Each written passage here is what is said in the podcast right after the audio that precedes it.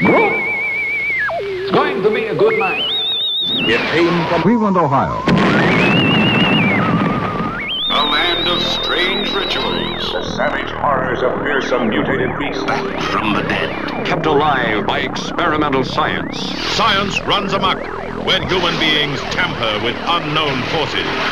Cut the power! Now at last, the real shocking story can be told. We are giving you all the evidence based only on the secret testimony of the miserable souls who survived this terrifying ordeal. A nightmare combination of shock and terror, and you're invited. Finish unto you something evil. Did you say Utes? Yeah, two Utes. What is a Ute? Oh, excuse me, Your Honor. Two youths. Not recommended for impressionable children. Yeah, or youths. All right, welcome to It Came from Cleveland for July 16th, 2021, episode. Oh gosh, is this 15 or 16? I lost We are on 15. 15. So there we go. Yeah, so we have a, a veritable pantheon of Hollywood legends we're going to be talking about tonight. Uh, a couple of uh, big ones, uh, uh, two uh, uh, legends, uh, Sir Patrick Stewart and Harrison Ford. Miles and Joe are going to be tackling them in hour two. And Michelle's going to do a deep dive on Corey Feldman, who's done so many amazing, iconic roles and uh, is just a few days younger than me. Um, Yeah, gotta love Brother Frog. yeah. and uh, Michelle has curated a couple very special trailer breaks for us tonight. The robots I have fired. I don't know Oh, if they'll no. be back. uh, no, it's just been a busy week, so I haven't been able to get in touch with the robots. Uh, and uh, Adam's Mythical Minute returns, mythical, mythical Moment, I, I'm sorry, returns, and that'll be paired with a classic Kill the Hippies cut later in the program. But yeah, we got a lot of a lot of honorable mentions for birthdays tonight, and I'm gonna start talking about, uh, uh you know, one of uh, somebody that I mean, if if there is a person out there who does not like this man, you're not my friend. Fred Gwynne, uh, the the late great Fred Gwynne, who played Herman Munster on the Munsters, um, and uh, it, it did a lot of other really cool stuff as well, and had a really fascinating uh, start in life as well. But uh, but yeah, so it's gonna be a fun show. So welcome aboard, Michelle. Hello. Hello, and I'm so excited about tonight because it hits on some of my favorite people in the world. So, Uh, it- and yeah. Fred is one of them. yeah, it's it's too cool, too cool. And of course, uh, in the second segment, I'll be talking about uh, one of my favorite actors, Jackie Earle Haley, who's been a, uh, been in the business since the '70s, since he was a, a young pup. Uh, Bad News Bears, anyone? And uh, and of course, Joe Santorsa, Scranton, Pennsylvania. You're going to be uh, uh, doing a little bit of a deep dive on Harrison Ford for us later. Yes, yes, we're going to be doing Indiana Solo. Indiana Solo. There Or we go. Yes. or or Han Jones. Or Han Jones. yeah. And uh, and of course, Miles, welcome to the program. Uh, you have the the luxury of talking about royalty. Well, a knight at least, uh, Sir Patrick Stewart. Yeah, um, fun stuff on him. He's quite the character. Uh, not surprising. He's um, uh, he's old, and so he's got a lot of uh, a lot of stuff to in his life. Oh, absolutely, absolutely. So- Sadly, I'll only be focusing on you know certain aspects of it. So Well, that's okay. Uh, we we all have things we like to talk about, and um, uh, and yeah. So, uh, but uh, uh, where where we're gonna start tonight is uh, Fred Gwynne, who uh, was born July tenth, nineteen twenty six, passed away July second, nineteen ninety three. Um, and you know, oh, and of course, the one thing that I forgot is I forgot to get something from his radio career um, for tonight because I got so hung up with some of his other things. Um, but yeah, so he, um, of course, you know, a lot of people know him from Car 54, where Are You, that he did with uh, Al Lewis, who played Grandpa on the Munsters. Um, and of course, the Munsters themselves. And I thought about talking about the series, but we're going to talk about a slight oddity from the Munsters. Um, but before that, I thought I would play you guys. There's a great documentary on YouTube about Fred Gwynne. And it is but it is so jam packed with information i was like what do i take from this? So i thought why don't you find out about what his early life was? In this this like five minute clip gets him all the way up to acting in the theater before he was on television and everything. So from childhood to the stage. And i was i was just like wow his life is really fascinating. But he was uh he was a rich kid, in case you guys didn't know. Uh, but uh, No. but yeah, he but he had you know he had his ups and downs in life. But check this out. This uh, again, excellent documentary on Fred Gwynne on YouTube.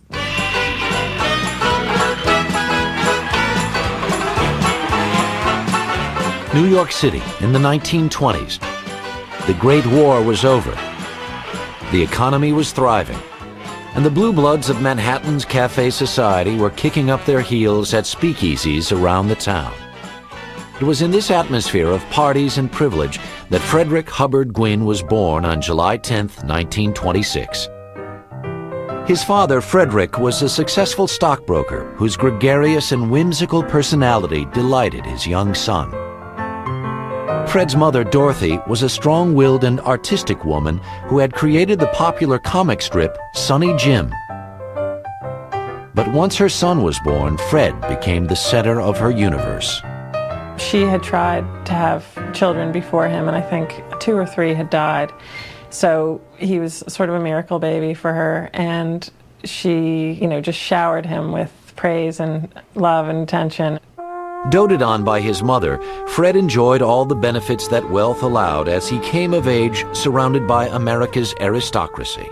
I remember Fred telling me that in the wintertime, his dad used to have a house down in Palm Beach in Florida, right next to Joe Kennedy's house. So they moved in those kinds of circles.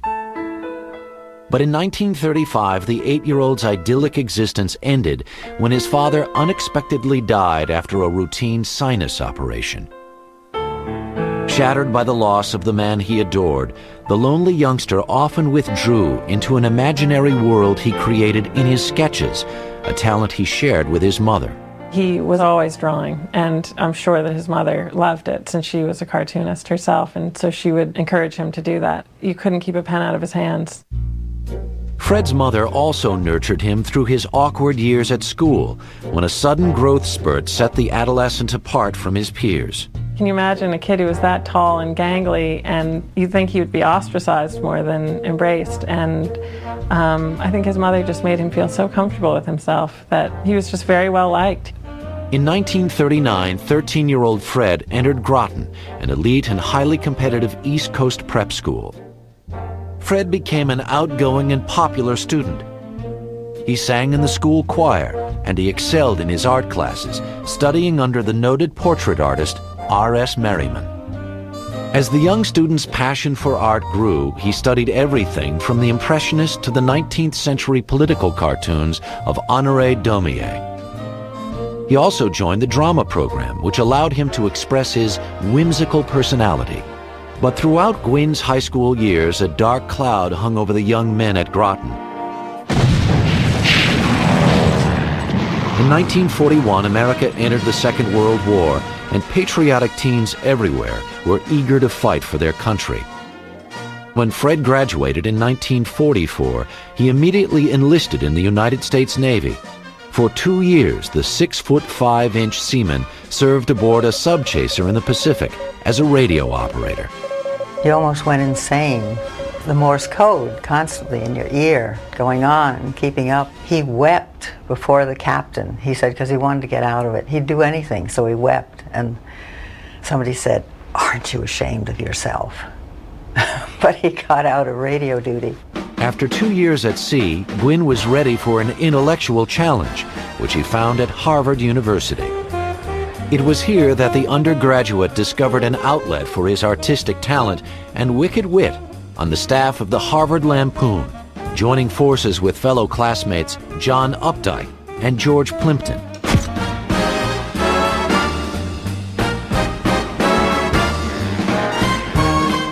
By 1950, Fred's gift for satire had catapulted him to the presidency of the notorious humor magazine. Gwynne also lent his towering presence to the university's Hasty Pudding Society, where his outrageous antics became legendary around campus. The Hasty Pudding is a theater group where there are no women, so the men dress as women. And you can imagine, he just had a ball. Loved to make people laugh. Gwynne basked in the attention he received from an audience, and the campus clown was anxious to test his skills outside the Ivy League. Fred began performing at the nearby Brattle Theater Company, where he quickly became enchanted with the colorful and eccentric world of the stage. Is that enough information for you? wow. That's why I'm like, it's such a dense documentary, and they put it together so well. It was it was just hard to chop things up. Uh, but Miles, did you uh, did your ears perk up when you heard that he was served on a sub chaser in World War II? Yeah, that's uh, the Morse code. You know, communications is is important. It's why we how we beat the Japanese. So yeah, Yeah. That, that's important stuff. Well, they, it doesn't sound like he was cut out for it though. So uh, looks like he got uh, he got the uh, um, you know uh, reassigned. They did not say where he got reassigned, but uh, but no, that was fascinating stuff. And uh, and Joe, uh, you know, you being um, uh, an, an artist and a, and a humorist, uh, I'm sure you appreciate uh, the fact that you know he was working on the the Lampoon, the Harvard Lampoon, and all those other uh, publications, and uh, you know, so that was like you know political blogs before there were political blogs, right? Oh yeah, that was mandatory reading when I was in college. Mm-hmm. The uh, the uh, National Lampoon, which Yeah. which was originated by the Harvard Lampoon. But uh, getting back to his radio days, that's what my father did in World War II. He was a radio man. That's cool. My and my my Yes. uh, grandfather Buchanan, my mom's father, installed radios. He did war work. He installed radios in airplanes. So My father served on a an LST. It, it's a landing craft, hmm and um, so yeah, they were on their way to invade Japan when the uh, bomb went off. yeah, So yeah, that's that's uh, that strikes home. yeah. Communications, uh, you know, and Mm-hmm. uh, you know, uh, w- was such a huge job. Um, Yes, it was. Yeah. They used to call them sparks. Sparks. Very cool. Sparks. Yeah. And not not Sharkies or Spark Sparkies. No, no, no, no, no, no. Radio men, Yeah. generally in the Navy, were called sparks. Hey, Sparky. Um, Sparks. Yeah, okay, yeah, that makes sense. But yeah, so uh, Michelle, you know, uh, you know, the, again, you know, having a weird growth spurt and everything. I I had a, a major growth spurt when I was um, a kid, but it it wasn't quite that dramatic. But I remember going back to high school and all the guys who were bigger than me all of a sudden weren't, and it was pretty awesome. Yeah, but that's got to be really scary though when you when you when you start Yeah. jumping up in height that fast as a Mhm. kid. yeah, yeah. Um, yeah, and and you know uh, nowadays anybody you know our our kids will, will take anything to pick on you. So Oh, yeah. luckily they were a little bit more, you know, lenient with him, but that could have been a really traumatizing event. Yeah. I don't know. It's hard to hard to pick on somebody that's growing to six foot six. They Yeah. still find a way. I don't know. Well, it, it I depends sort of on shy your away from that. Yeah, it, it kind of depends on your personality and your demeanor because you know I remember there were big guys that got picked on all the time who you know just Yes. were too uh, you know too you know non they were non confrontational so they just took it you know Yeah, if you don't have the aggression to match the growth spurt, you can really become a target. In the Yeah. Christian school I went to, the tallest guy was viciously uh, uh, bullied. oh how Christian of those Christian schoolers I went to a Christian school too I was so his best friend, and uh, yeah, it, it was shit what they did to him. I, I I went to a Christian school too, and uh, they acted anything but Christian in that school. They always do. So- I went to Episcopalian school. It's the same thing. So start not to not to bash uh, uh, any of our good Christian uh, brothers and sisters out there, uh, but uh, the the phonies and frauds are are rife, and you guys all know that. Yeah, they know So- that.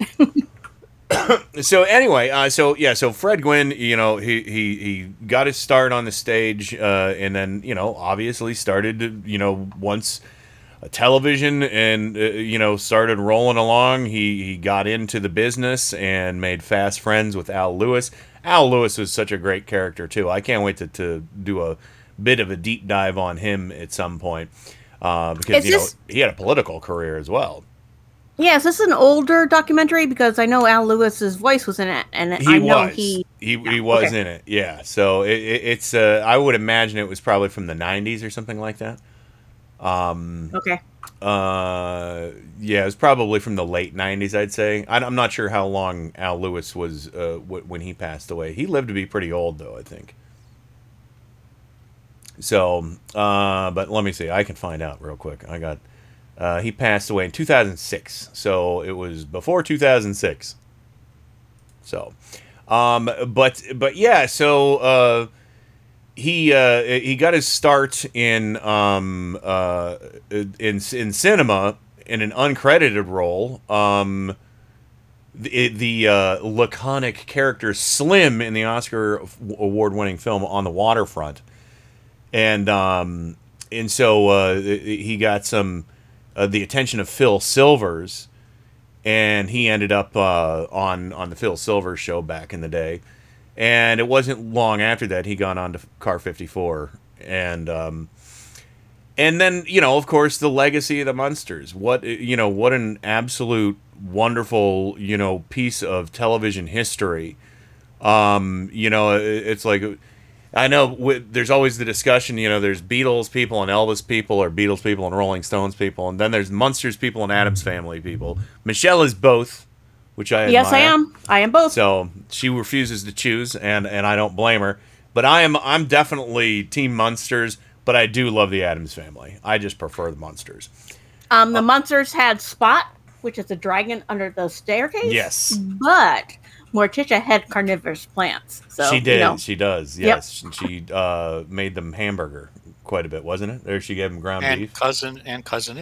And cousin it. I just saw a great episode because they they replaced the Flintstones on Me TV with the Addams Family. So, um, uh, so I've been watching that before Happy Days. I'm kind of glad because I I've seen the Flintstones all so many times, you know, when I was a kid. But uh, uh but yeah, but anyway, so back to uh, um, Fred Gwynne. Well, you know, there were a few reunions uh, uh, along the way of the Munsters. And um, there was a, a movie that I kind of, it- it's a fun oddity to me. Um, it's from uh, 1981. It's called The Munsters' Revenge. And I actually really like the plot of this movie because it, it kind of it, the says, hey, the Munster family's actually famous you know? And there's they there it opens up and they well here let me play a, let me play the, the this is a I, there's no since it's a made for TV movie this is the biggest trailer I could find for you The monsters are back, and the nuttiness is all new. The Munsters Revenge, a world premiere, then. Monster Disasters, actual footage. MGM Grand Fire, Mount St. Helens, Friday. so I got to share a 10 second spot with a Mount St. Helens disaster thing um but uh, I, I did find this little gem. It's a little glitchy, so if you hear audio and you think something's going on, it's in the clip here. But this is something that obviously was found on a VHS catalog tape. Um, I think it was probably used in a video store or something like that for Universal or something.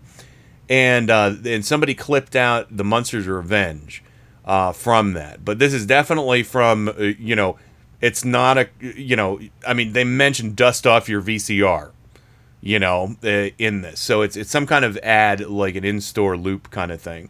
Uh, but it's a fun little oddity, and it, it actually has some of the audio from the, the show and gives a description. Here you go.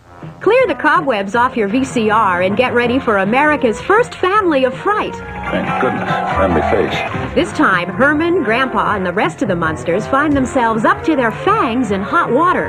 We've been accused of terrorizing a city. If we expect to clear our names, Herman, we're gonna have to do something about it. These monsters are no dummies. Or are they? You mean that? Don't do anything I wouldn't do. You rascal. A mad scientist is sending familiar looking robots on a crime spree, and it's up to the Munsters to stop him. And all the time I thought we were innocent. So join Herman and Grandpa as they go undercover on a mission of grave importance. It all adds up to a frightfully funny adventure and a monstrous good time. Are we there yet? I'll drink to that.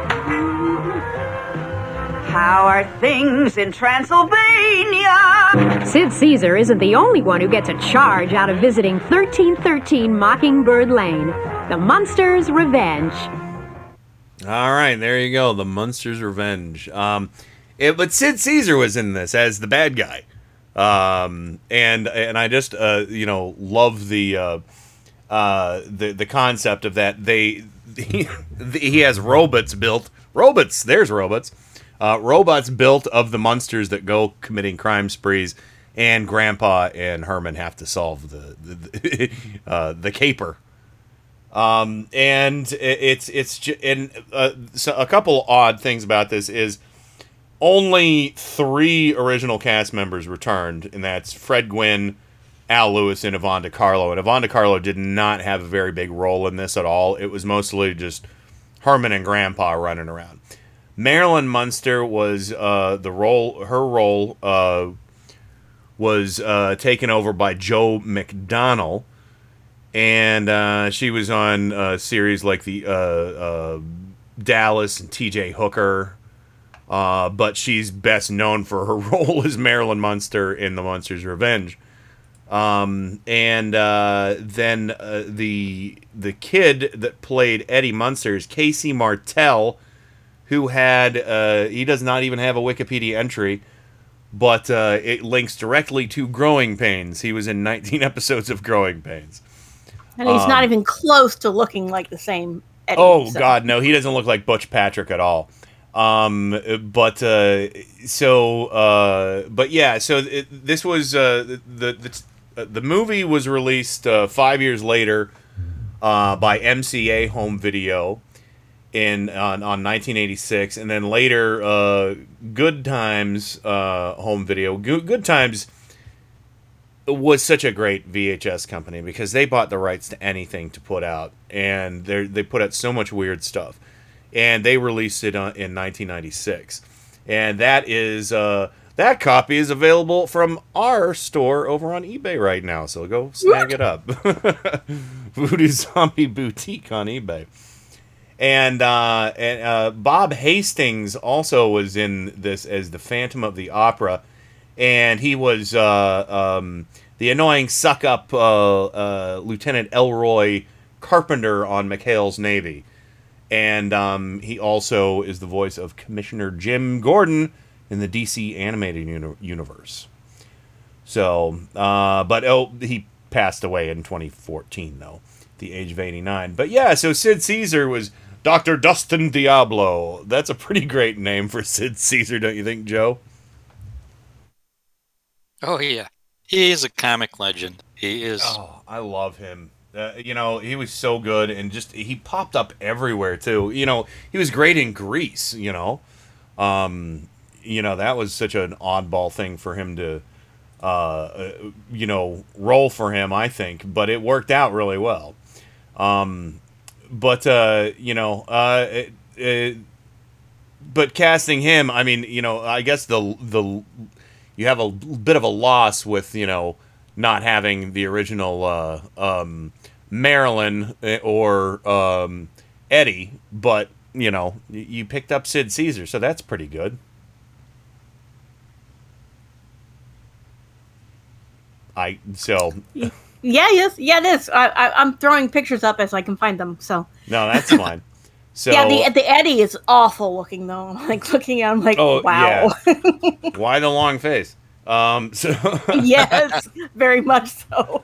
Uh, but yeah, so uh, you, you know, um, he was, uh, but yeah, he was. Uh, uh, I w- I couldn't remember the name. Uh, Coach um, Coach Calhoun in Grease.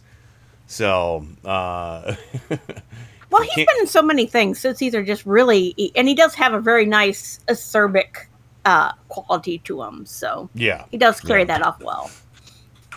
So, uh, but yeah, you know, but this this was really fun, and again, I, I just love the notion of uh, monster robots uh, running around committing crimes. so, uh, and uh, let's see here. Oh, oh, I've talked too long about the Munsters Revenge, so I want to get to some audio clips of him in some other movies uh, that he was part of. Uh, uh, Michelle reminded me, I totally forgot about this, but he was the uh, the lawyer in. Uh, I'm sorry, not the lawyer, but the judge in My Cousin Vinny. And here's a great. Where's Joe? Uh, I'm sorry. Joe told you that. Oh, Joe. Oh, okay. I'm sorry. Thank you, uh, Joe. Uh, I couldn't remember who. Uh, yeah. So yeah. So my cousin Vinny. Um. Uh. He. he uh, Fred Gwynne's character uh, demands a certain amount of decorum in his courtroom. Your clients are charged with first degree murder. How they plead? Ayana, my Don't client. talk to me sitting in that chair. He told me to sit here. When you're addressing this court, you will rise and speak to me in a clear, intelligible voice. Sorry.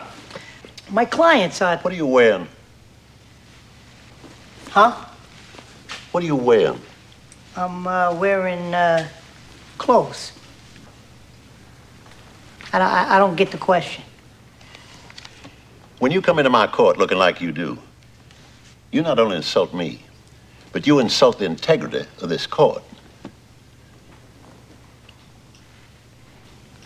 I apologize, sir, but uh, this is how I dress. Next time you come into my courtroom, you will look loyally. And I mean you comb your hair and wear a suit and tie. And that suit better be made out of some kind of cloth. you understand me? Uh, yes, uh, fine, Judge, fine. Good. You may continue. How do your clients plead? Oh, and the the the suit that he did find. My goodness. Oh yeah. That and 70 the tie alone. Oh my god. Well, Are like you a- mocking me? It's like a, uh, yeah, nice. Uh, like a '70s uh, bur- uh, like maroon tuxedo rental.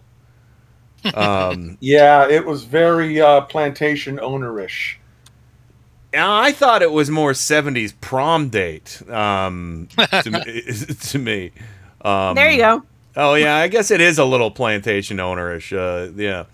So, um, but uh, anyway, it looks kind of like Captain Kangaroo's outfit too. Um, Yes, it does. Kangaroo Court. Uh, but yeah, so here's uh, i- i- another classic clip from the movie uh, after he's in his uh, fine new suit talking about Utes. Is it possible the two Utes, Uh, uh, to what? Oh, what was that word? uh, what word? To what? What? Did you say Utes? Yeah, two Utes. What is a Ute? Oh, excuse me, Your Honor. Two youths. There you go. Uh, so so yeah, classic stuff there. And uh, I think I'm gonna save my other one because it's like a two minute clip, and uh, we'll give it a little breathing room towards the end of the show if uh, if need be because it's a classic. It's it's kind of the classic speech from Pet Sematary, and I don't want to I don't want to rush through that. So, uh, but I'll tell you what, uh, we have two special trailer breaks on the show to, uh, uh, tonight. And Michelle, why don't you tell everybody what holiday it is? Okay, tonight it is Christmas in July. So That's we right. have some really nice little Christmas horror movies for you. Yes. So our trailer break, our breaks are going to be a little bit different tonight. Uh, again, no robots, no big Kill the Hippies music block, but there will be some uh, Kill the Hippies song paired up with Adam's new mythical moment. Uh, next break, but for right now, like Michelle said, it's Christmas in July. It's snowing blood. Well, not really, but you know what I mean. But don't kill anybody. I think I killed somebody. I know I killed somebody.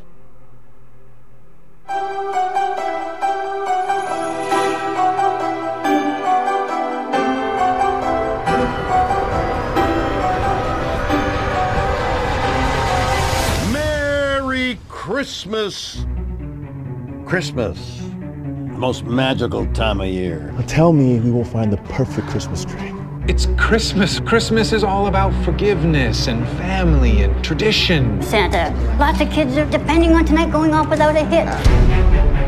But in Bailey Downs this Christmas, it's different. Exactly one year ago, last Christmas Eve, the school was the scene of an unimaginable crime.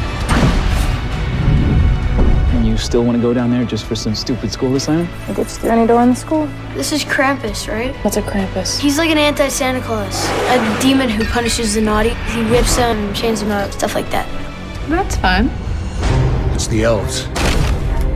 I fear they may all become infected. How did it all come to this?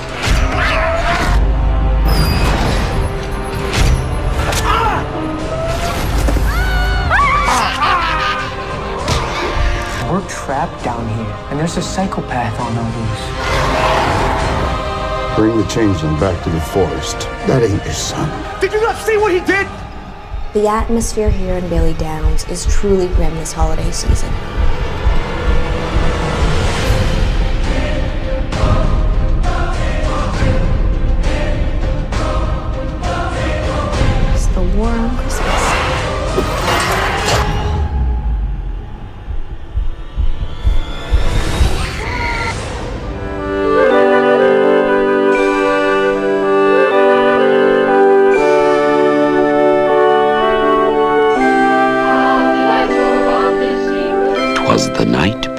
Christmas, when all through the house not a creature was stirring, not even a mouse.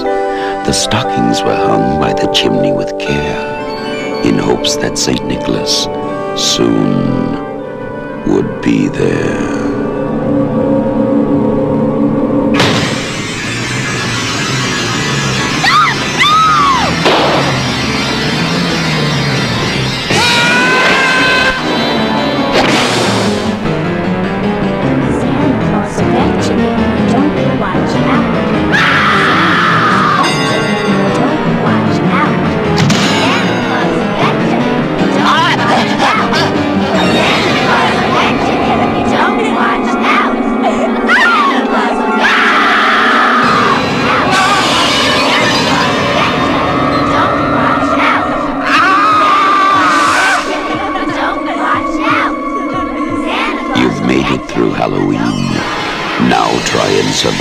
Christmas. Silent night. Deadly night. Billy Peltzer has a nice home. Billy, is that you? Yeah, Mom, it's me.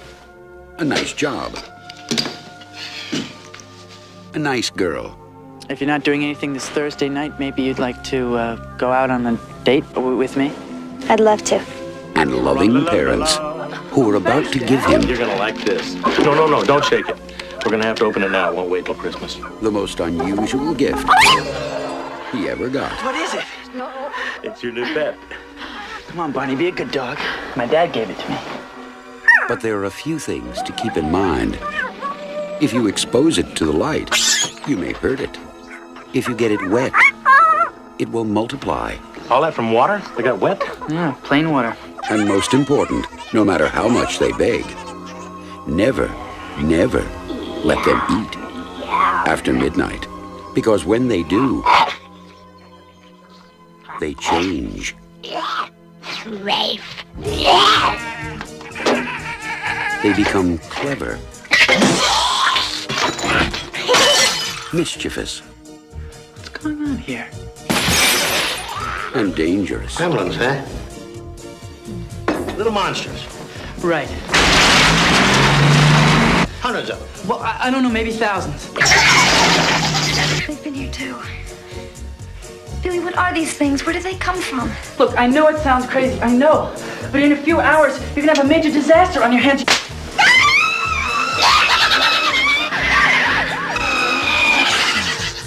Gremlins, directed by Joe Dante. They'll be expecting you.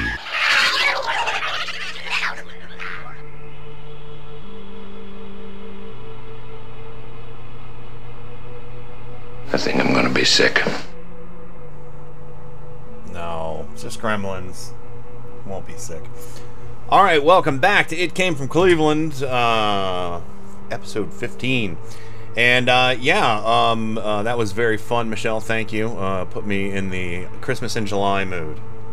Oh, I am so happy you like them. It was it was a nice little choice to have. I like. Okay, I'm gonna go. I'm gonna go there. yeah, well, Joe's gonna have a little Christmas action for us later too. So, uh, aren't you, Joe? Yes. Yes. Christmas and, uh, yeah. And hey, M- Miles, if we have time, I could play the "Make It So, Make It So, Make It So" uh, Patrick Stewart song. So That's a great one. so yeah, we could we could put, bring a, a Christmas in July full circle for everybody. Um, uh, but uh, but yeah, uh, yeah, we'll squeeze that in if we have time. Um, and uh, all right, uh, so let's get Can I- back. yeah, yeah, please. Can I say something really quick? Sure. With the Gremlins trailer, they were saying that the Mogwai, the, that Mogwai was not uh, uh, uh, uh, smart. He, he he was cunning. Yeah, he was pretty smart. Yeah, but they were So- saying that, uh, that only after you fed them after midnight did they become cunning. I'm like, no, you know, the little gremlin guy was smart. He drove Sorry. a he drove uh, that little car, that Barbie car, whatever. so, uh, but yeah, so uh, the great selection of trailers. So, uh, and and now I'm gonna get into a little bit of trailer action here to introduce uh, who I'm gonna be talking about next. That is one Jackie Earle Haley. And by the way, I went back and I, I had to censor the Bad News Bears trailer, rated PG trailer from 1976 uh, because it used not one, not two, but three racial slurs in it. So when you Oh, hear no. a, when you hear a beep, when you hear a beep in the trailer, uh, just know that I censored out a little kid saying three racial slurs. Um, but this is uh, one of the uh, J- Jackie Earle Haley's uh, earliest roles in uh, Bad News Bears. Uh, here we go. There is no limit to what some men will do for money, especially a man like Morris Buttermaker. No, I really appreciate this. It's just a damn shame that none of the fathers had the time for it. God knows if I wasn't so busy down at City You got my I'd check, busy. Whitewood? Even if it meant coaching an unlikely group called the Bad News Bears. It was a team of superstars like Mike Engelberg, Rudy Stein, Reggie Tower, Ahmad Abdul Rahim, the incomparable Ogilvy, Timmy Lupus, Kelly Leak, the Aguilar brothers. With a team like this, there is only one way you can go. Cups and supporters. Gotta be worn at all times. Sister, no fair. Well, either you wear them, give that one. Either you wear them or you don't play. Walter Matthau is Morris Buttermaker, a man so desperate to make a buck that he did the unforgivable. He put a girl on the team. Boys, I'd like you to meet your new pitcher, Amanda Wurlitzer. So now a girl? Rabbit that, punk. Tatum O'Neal is Amanda, but Amanda is no ordinary girl. And with her help, the Bad News Bears went from totally terrible to just plain bad.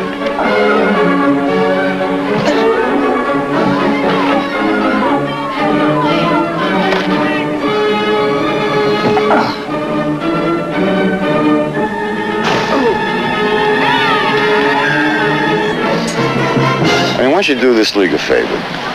You and the Bears just drop out. Amanda knew what the Bad News Bears needed. She also knew how to get it. If I win, you play baseball for the Bears. And if I win, name it. What if he tries something, uh, I know an 11 year old girl who's already on the pill. don't ever say that word again. Oh, well, well, if it isn't ain't gonna puke. How'd you like me to stick this bat where the sun never shines, Turner? Sit on it. But a little success is a strange thing. Once you taste it, you want more. And from just plain bad, the Bad News Bears climbed up the ladder to become the team that played baseball like it has never been played before. Academy Award winner Walter Matthau is the coach.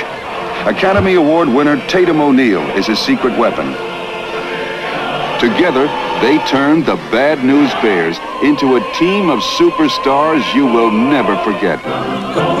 You, the you won't Bad forget it. News Bears, the incredible story of how a disaster combined with a catastrophe. And somehow, became the greatest champs who ever played ball.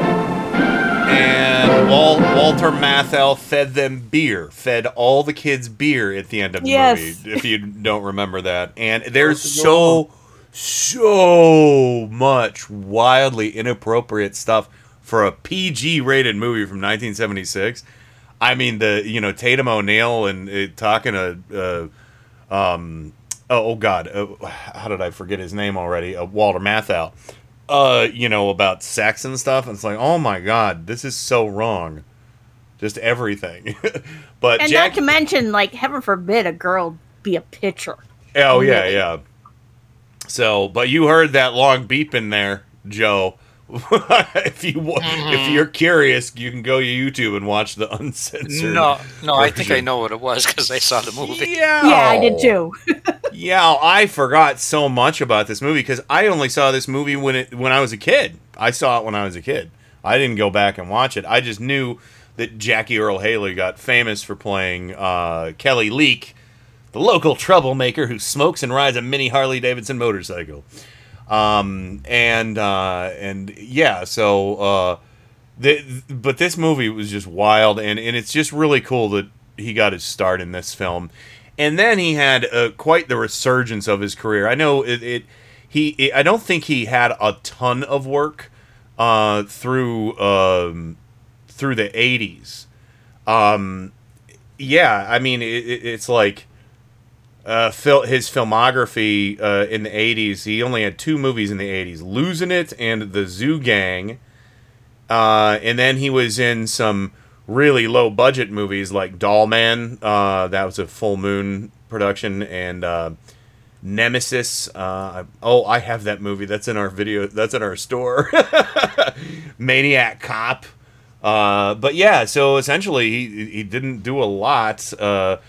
Uh, he did a ton of a, a- a fair amount of television in the '80s, but not a lot. You know. Um, yeah, I'm looking at it, and there's just you know uh, he was on MacGyver once. He was in Whiz Kids once, American Playhouse, uh, uh, Breaking Away. I've never even heard of that show. Um, and, but yeah, and uh, he got you know, but in the '70s he had a lot. He was in on Shazam, The Waltons, Love Boat, Marcus Welby, uh, Valley of the Dinosaurs, Planet of the Apes, uh, the TV series, The Partridge Family. Um, He did. He did come into his own though in the 2000s. Oh my God! oh, did he ever? absolutely. I mean, we have so much great stuff uh, from him. Uh, there was, uh, there's a movie that he did uh, that I don't know if any of you know, and it is it's called Little Children, and it came out in 2006, and this was before he was in Watchmen, but he was also in it with um, uh, Patrick uh, Wilson, who played Nite Owl in The Watchmen, uh, which we'll get to briefly. But the the trailer for Little Children isn't really a good audio trailer; it's more of a visual trailer. So I did not record it, but I did find a clip of his acting from Little Children, and this doesn't really spoil the movie too much. But I th- for if you're this essentially is kind of a slice of life horror movie. It's not like slasher horror, but it's kind of mm, tortured spirit horror. Kind of. psychological horror. Yeah. Yeah, yeah, and, and uh, but it, it, you know, but there's no. Uh, I don't want to spoil what, uh, what kind of character Jackie Earle Haley played, but as he admits later in an interview clip that I have from him, uh, he he admits that he plays a lot of tortured characters, and in Little Little Children he plays uh, the um, uh, the character of uh, Ronald James McGorvey.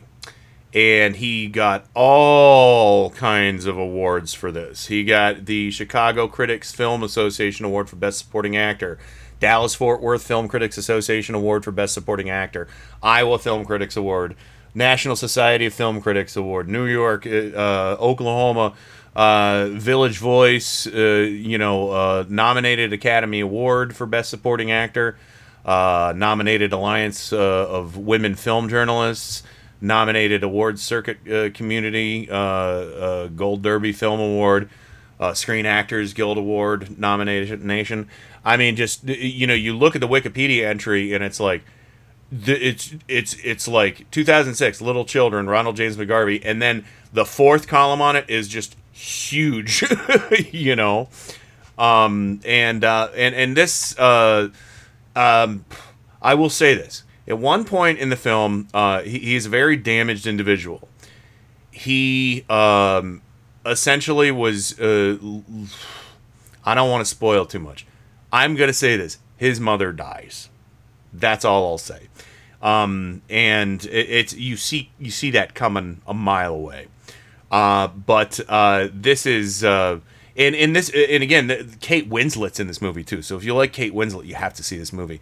And again, Patrick um, uh, Wilson, who you know he's done great. He was in Aquaman as Ocean Master, and he's he's been in all of the uh, Conjuring movies. Uh, he's the lead in the Conjuring movies. Oh, Uh, nice. Yeah, so uh, you know it's a great cast. Oh, oh, Jennifer Connelly is in this too. I forgot.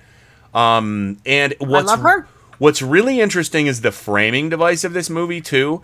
Is there's a narrator in certain parts that talks about the behavior of all the people in it as if they're like wildlife, like it's a nature documentary.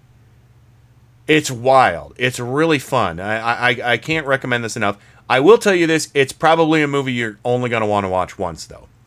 Uh, but uh, but here's a scene where uh, in Little Children where Jackie Earle Haley's character Ronald James McGarvey McGorvey, I'm sorry, is confronted by Kate Winslet's character uh, while he's sitting on a swing on the playground after his mother dies. You need help?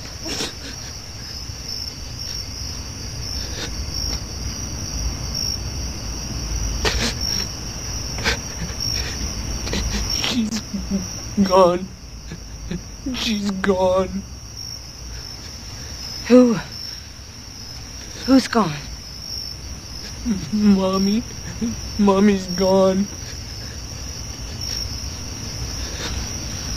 I. I'm sorry.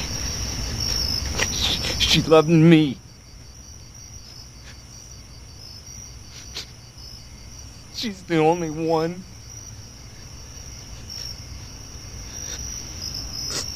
Mommy died.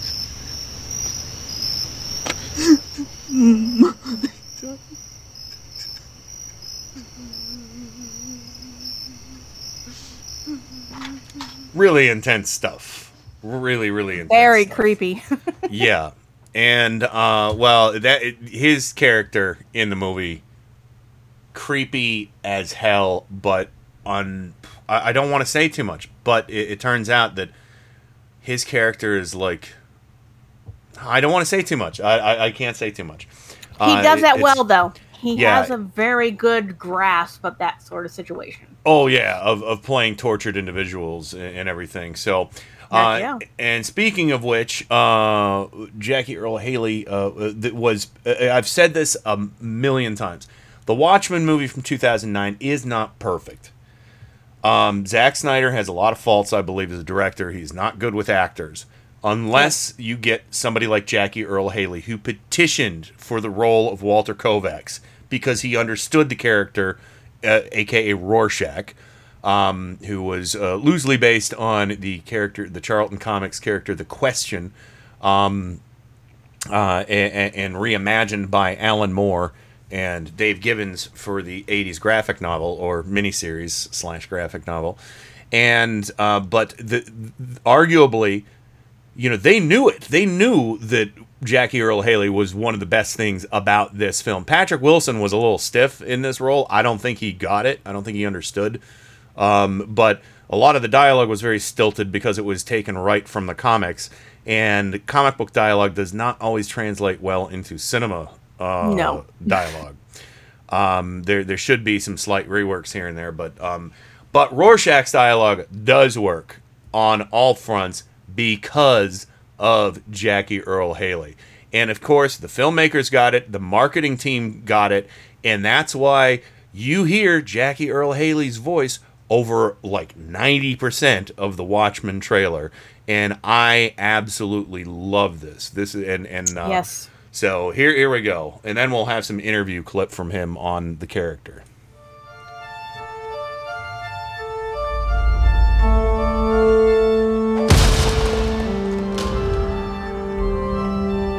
A matter of time, I suppose.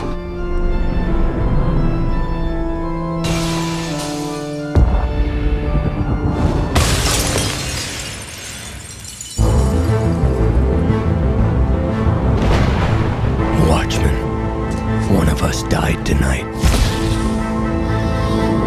Somebody knows why. Somebody knows. I heard he'd been working for the government. Maybe it was a political killing. Maybe someone's picking off costumed heroes.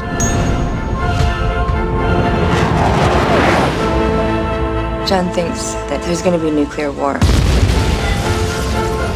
What if that's why someone wants us out of the way?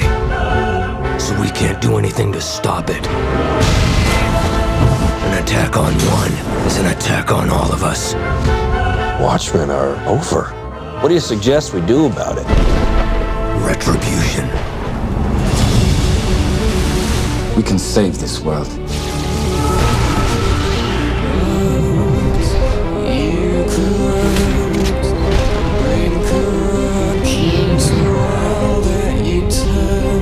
Why would I save the world? I no longer have any stake in. Do it for me.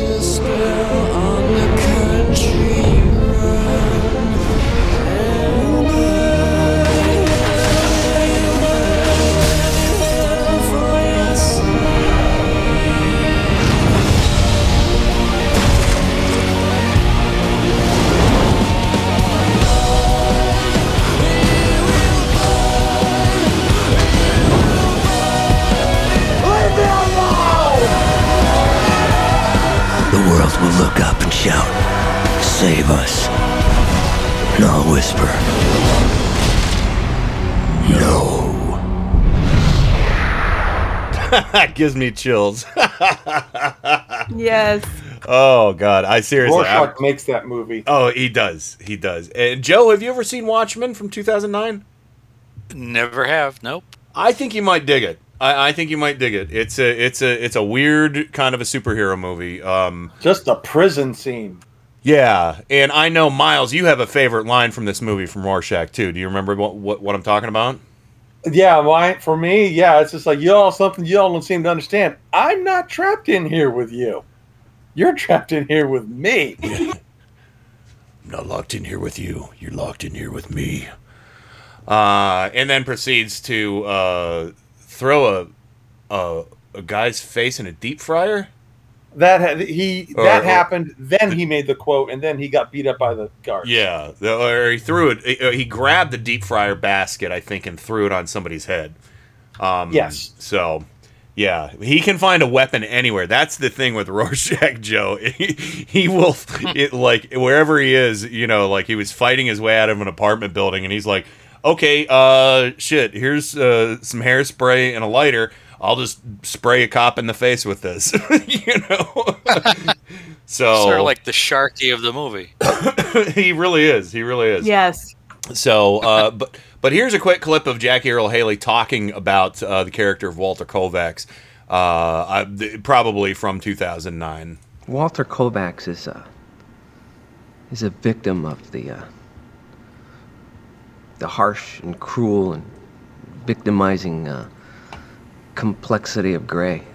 You know, his childhood was uh, was incredibly tough. You know, with a mother who was a, a prostitute and who neglected him and uh, you know gave him a really tough childhood. Um, it really kind of tweaked his his sense of reality.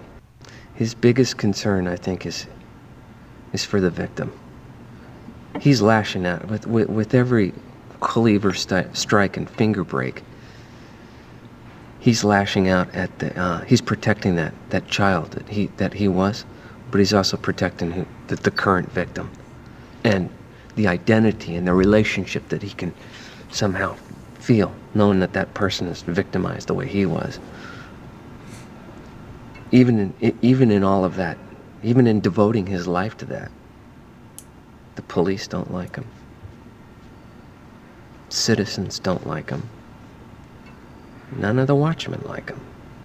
Sounds a lot different than Rorschach, doesn't he? I mean, he's he is a voice chameleon, uh, you know. So, um, and uh, and Yeah, as, Go I'll. I'll just say he first came on my radar on on the uh, Human Target series. Yes. as Guerrero, yes, and um, God, I love that character, but so evil. so yeah, it, um evil is t- self-serving. I think would be Well- a little more because he talked. He technically worked with the good guy. Well, he was he was uh, uh, not uh, okay. All right, not evil. I would say um, d- devious and yeah, and, and threatening and intimidating. Little, uh, yeah, his Yeah. methods were suspect. We'll go. Yeah. there. I'm not. Yeah.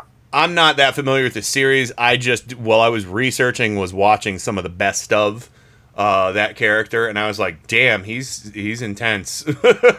oh man, I love that character. yeah, But um, you know that's based on a his- his DC. per- you know that's based on a DC comic, right? Human Target? Yeah. No, I'm. I am I am comic book illiterate. Well, I'm I'm here to I'm here to litter literate you. oh, thank you. But his portrayal of Guerrero, I mean, uh, it's a credit to his acting skills in that I don't see him. yeah. You know, it, I don't see him as Guerrero. I, I right now, I mean, I see him more as Rorschach. Yeah. But uh, you know, when I don't see him in uh, what is it, Alita Battle Angel? I don't see him as the bad guy in there either. I don't Oh, see I Jackie haven't seen that. I- right. So, so- uh, his his he is so able to uh, take different roles and and be He so absorbs en- them. He- in them that I don't see the actor. Yeah, exactly, exactly. I mean, I I, I do because I've got like you know the, uh, uh, you know, he he's just so good at the craft of acting that he can. I don't think he has to do method or anything crazy like that. I think he just understands and loves the roles that he takes, and even if it's not the most ideal role. Um, I think he will. He just makes the most of it, and he realizes, you know, this is a pretty great job uh, and I'm going to do my damnedest to, to make sure that every role is is unique, stands out, bring my own uh, brand of, of something something to it, and uh, you know, uh, and just make it a standout performance every time. And that's what yeah, he does. it- it- it- for Michelle, it's like with um. This is a off topic, but it's uh, like Samuel L. Jackson and Django Unchained. She Mhm. didn't see him. She, Yeah. The movie ended, and she's like, "Where was Samuel L. Jackson? He was supposed to be in the movie." Uh, no, that's funny. Yeah, That- that's that- a, that's the first time I lost an actor like that. Yeah, and I was you- like, oh my god, that's amazing. very cool, very cool. Well, I'll tell you what we do. uh, So, if if we have time for bonus material at the end, we still have a clip from Pet Sematary, and uh, we have Jackie Earle Haley talking about Nightmare on Elm Street, the uh, failed, unfortunately, reboot from 2010. He did Um, well though. He As the character, He he did. did. well, and I was very happy with his portrayal. But the Yeah. the, the movie itself lacked. It Yeah, well, uh, w- hopefully we can we'll, we'll be able to get to this uh, in the in the third hour if uh, if we have time. Uh, but he had some interesting things to say about playing Freddy, um, especially after all the other characters that he typically plays. So anyway, I'll tell you what, we're gonna go ahead and run to the break, and Joe's gonna tell us a little bit about uh, Harrison Ford. and Will Ferrell. And Will Ferrell, that's right. We got two birthdays. And of course, Jackie Earle Haley's birthday was two days ago. Happy 59th birthday, Jackie. Thank you for all the uh, wonderful entertainment. So, uh, all right. Uh, if anybody needs a refreshment, take Grady's advice right now. I think I'll have me a little drinky winky. And now, on with the show. Just a little juice of the wild grape. It's going to be a good night. It came from Cleveland, Ohio. A land of strange rituals. Savage horrors of fearsome mutated beasts. Back from the dead. Kept alive by experimental science. Science runs amok when human beings tamper with unknown forces. Cut the power! Now at last, the real shocking story can be told. We are giving you all the evidence based only on the secret testimony of the miserable souls who survived this terrifying ordeal. A nightmare combination of shock and terror, and you're invited. Finish unto you. Something evil. What happened? Uh, it's like weapons malfunction, but uh, everything's perfectly all right now. We're fine. We're all fine here now. Thanks. How are you? Not recommended for impressionable children. My favorite line from Harrison Ford from any of the Star Wars films. Uh, how are you? and uh, of course, welcome back to It Came from Cleveland, episode 15 from July 16th, 2021. And just since we've been on the air tonight, I hate to keep plugging this, but I'm going to because it is tangentially related because it's my business. Because I don't have a job anymore. At least I don't know if I'm going to have a job. I still have benefits, but I don't know if I'm going back to work. But my unemployment run at, ran out. So uh, it- since the show began, uh, Voodoo Zombie Boutique, our uh, our uh, sister company, our eBay store, we have sold The Stepdaughter from 1999 on VHS, sealed. Um, and then from 1998, The Misfit Patrol VHS, starring Conrad Brooks from Plan 9 from Oh Outer my. Space. And uh, Robert Rodriguez presents Predators from 2010 on Blu-ray. We sold so uh, just since the show's been on the air. So there's there's our uh, um, our sales for tonight. Uh, you know, again because we talk about this stuff all the time, and and and honestly, the enthusiasm for talking about this stuff on this show helps the enthusiasm for me listing stuff and doing research and who's in what movie and who did this and who did that and how you know and i try and give a little tlc to all the write-ups too and tell people that i actually love the stuff that i sell. I'm not just flipping it you know? So so there we go. Uh, some some so just a little taste of the kinds of things we sell uh, in our store. So because we're, we're really getting into dvds and blu-rays now too um, because we have tons of vhs still but you know there's a demand for all three formats. Uh, so anyway uh, welcome back to the show uh, michelle. Uh, looking forward to more uh, horror talk later in the program uh, the corey feldman edition Oh, as am I. Yeah. But I, I, I was so happy with your Jackie Earle Haley stuff. That Oh, thank you. he's an amazing actor, and he I, really I, is I think he's underappreciated. So Yeah. there you go. Yeah and oh thank you for posting the do it gif as well so Yes, uh, that's a great one. Yeah, and uh, and of course, uh, Miles looking forward to learning about Sir Patrick Stewart and some of your favorite moments and some trivia about him. And now, Joe, did you like that? Uh, I, I, I, I catered your uh, the the intro for you uh, with a little Han Solo clip there. Yes, yes. Some of my favorite. I, I gave you some of my favorite uh, Han Solo and Indiana Jones uh, quotes.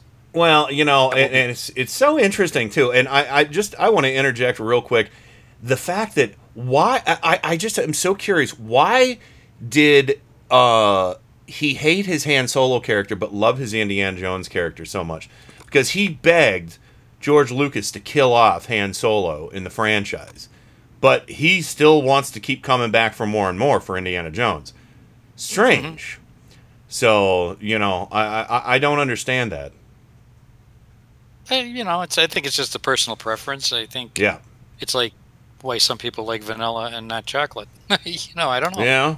So, well, vanilla and chocolate don't necessarily pay the bills either, or buy you mansions on the on the on the coast. No, no, I know. Well, I know. Harrison Harrison Ford was almost not uh, Indiana Jones.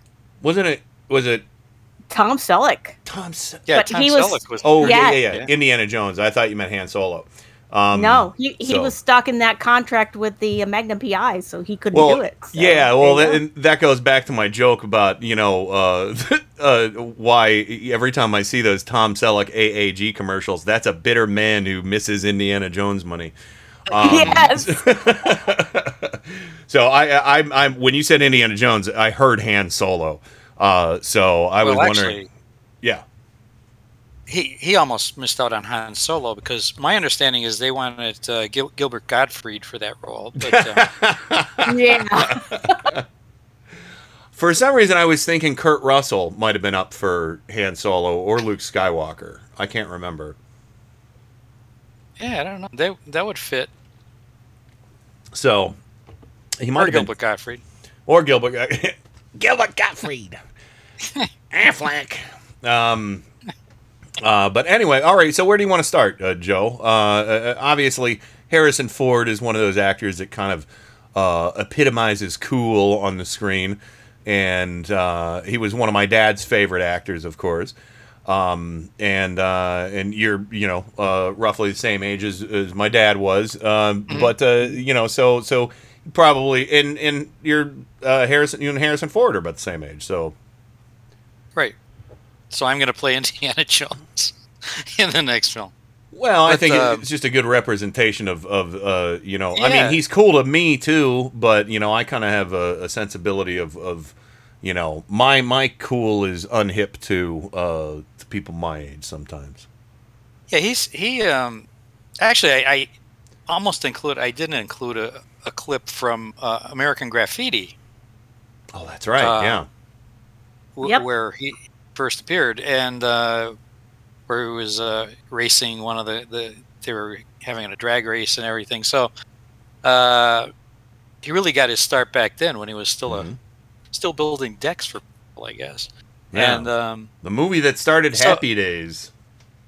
Yes, yes, uh, and I always said was almost the movie of my life because everybody they did, I did. Yeah. Everything they did, I did in my. That's awesome. So, yeah. Uh, anyway, um, let's start with uh, Star Wars because that comes first, and um, I, I gave you some clips that were my favorite lines from from his his both Star Wars and Indiana Jones. Yeah. Um, so uh, I don't know how you have them arranged. Uh, I can But, play uh, however play whatever you want from Star Wars. Uh, I got all, all of them lined up for you. Well, the first one uh, that gets me is is about uh,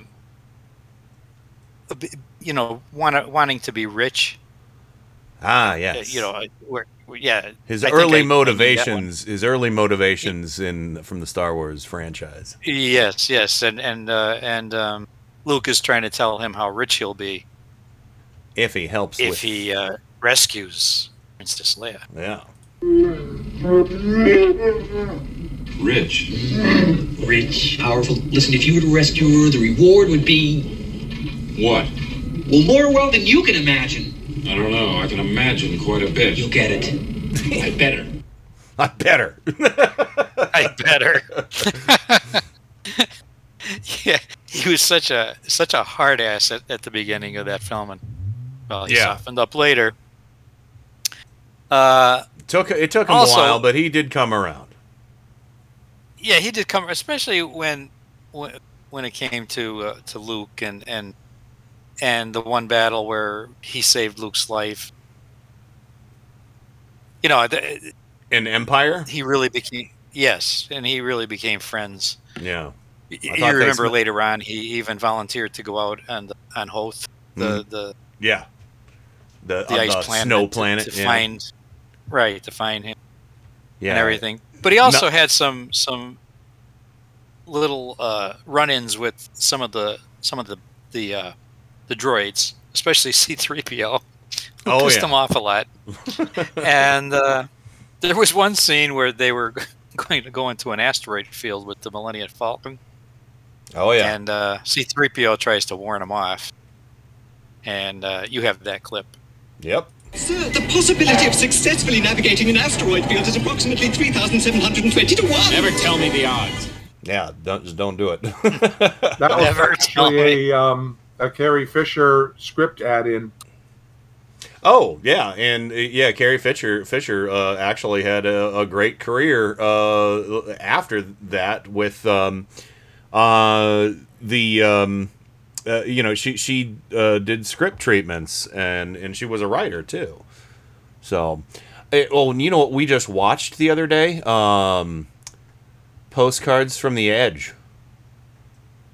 which was uh, the uh, it was a, a loose uh, autobiography uh, about Carrie Fisher's life, uh, and uh, p- she was played by well, it wasn't Carrie Fisher in the movie, but it was based on her experiences with drugs and stuff like that, and uh, it was uh, Meryl Streep, right?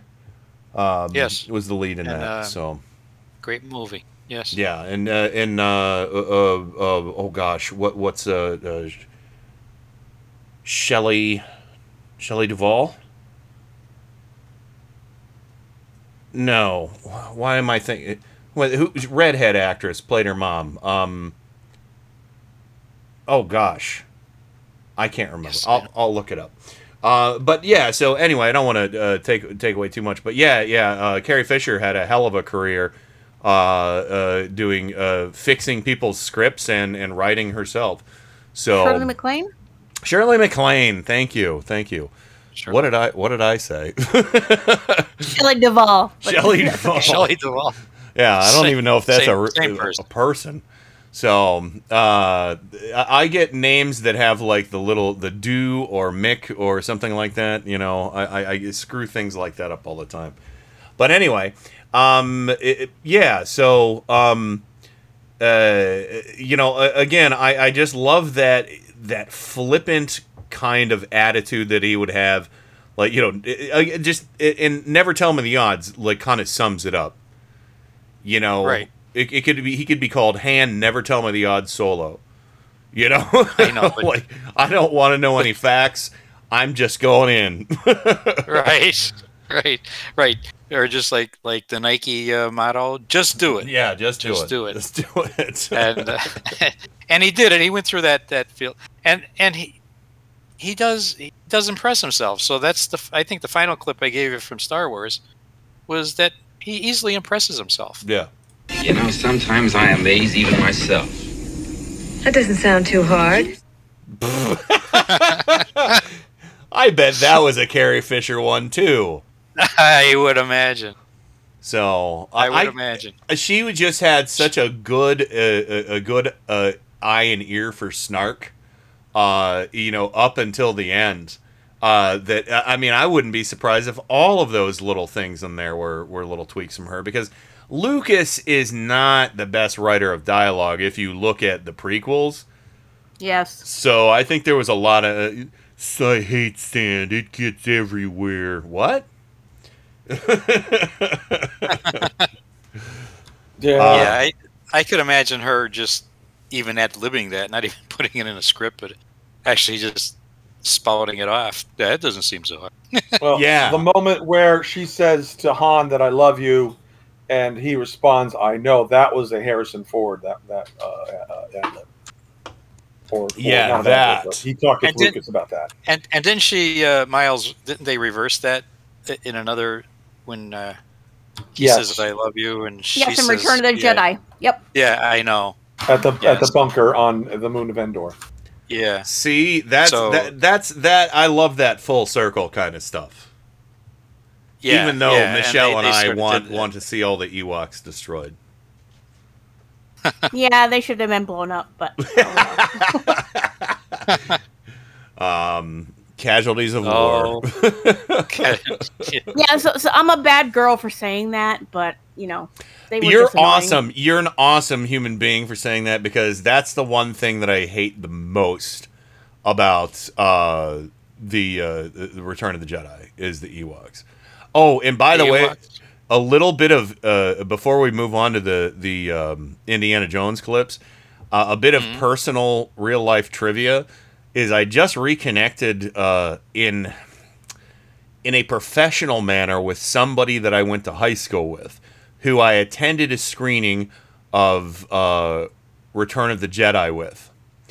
And uh, he's a good guy. He's he you know he he he's an upright dude now and has a, a good business and uh, you know is very a productive citizen. But I will say that he at the theater did not want to get up and and so uh, we would have been 12 years old at the premiere of this um uh, he did not want to get up to go to the bathroom in Return of the Jedi, and he was sitting about three seats down because there Oh, were like no. six of us, and he whipped it out and peed on the floor. And we heard it running down all the way to the front of the theater, and I was like, Oh, he's And- a douche. and- Oh, well, he did that when he was 12, uh, but I don't. I think he has a little more self control now. Uh, But uh, just a little trivia for everybody from my personal life. But yeah, that's Wow. A, that's a one of those one of those. Uh, as Adam likes to say, the more you peel back the layers of the onion for Kenny Pick, uh, the more you find out.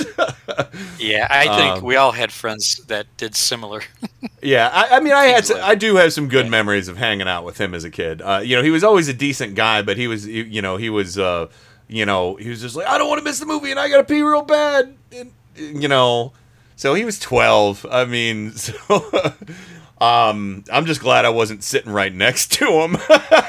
or, or down or downstream. oh yeah, yeah. So You hope you didn't put you know put your drink down on the floor. yeah, he doesn't know I have a podcast either. So, and I'm not that is mentioning so his name. not right. I know it's not right. I, I'm, that's why I'm telling the story. If it was right, I probably wouldn't mention it. That'd be boring. So It reminds anyway. me of a joke I heard on one of the late night shows about the one of the big movie chains opening up, and they said, oh, "And yes, we haven't cleaned our floors yet." So, Ew. Oh, did they ever? we, I- we I- still haven't cleaned our floors. Boy, I miss that feeling of my sneakers sticking to the floor. Sticking to the floor. Yeah. When I worked at a movie theater, we cleaned the floors. We cleaned everything. Come on, Wow. dudes. Really? Oh, Michelle, you found the worst Gilbert Gottfried g- gif.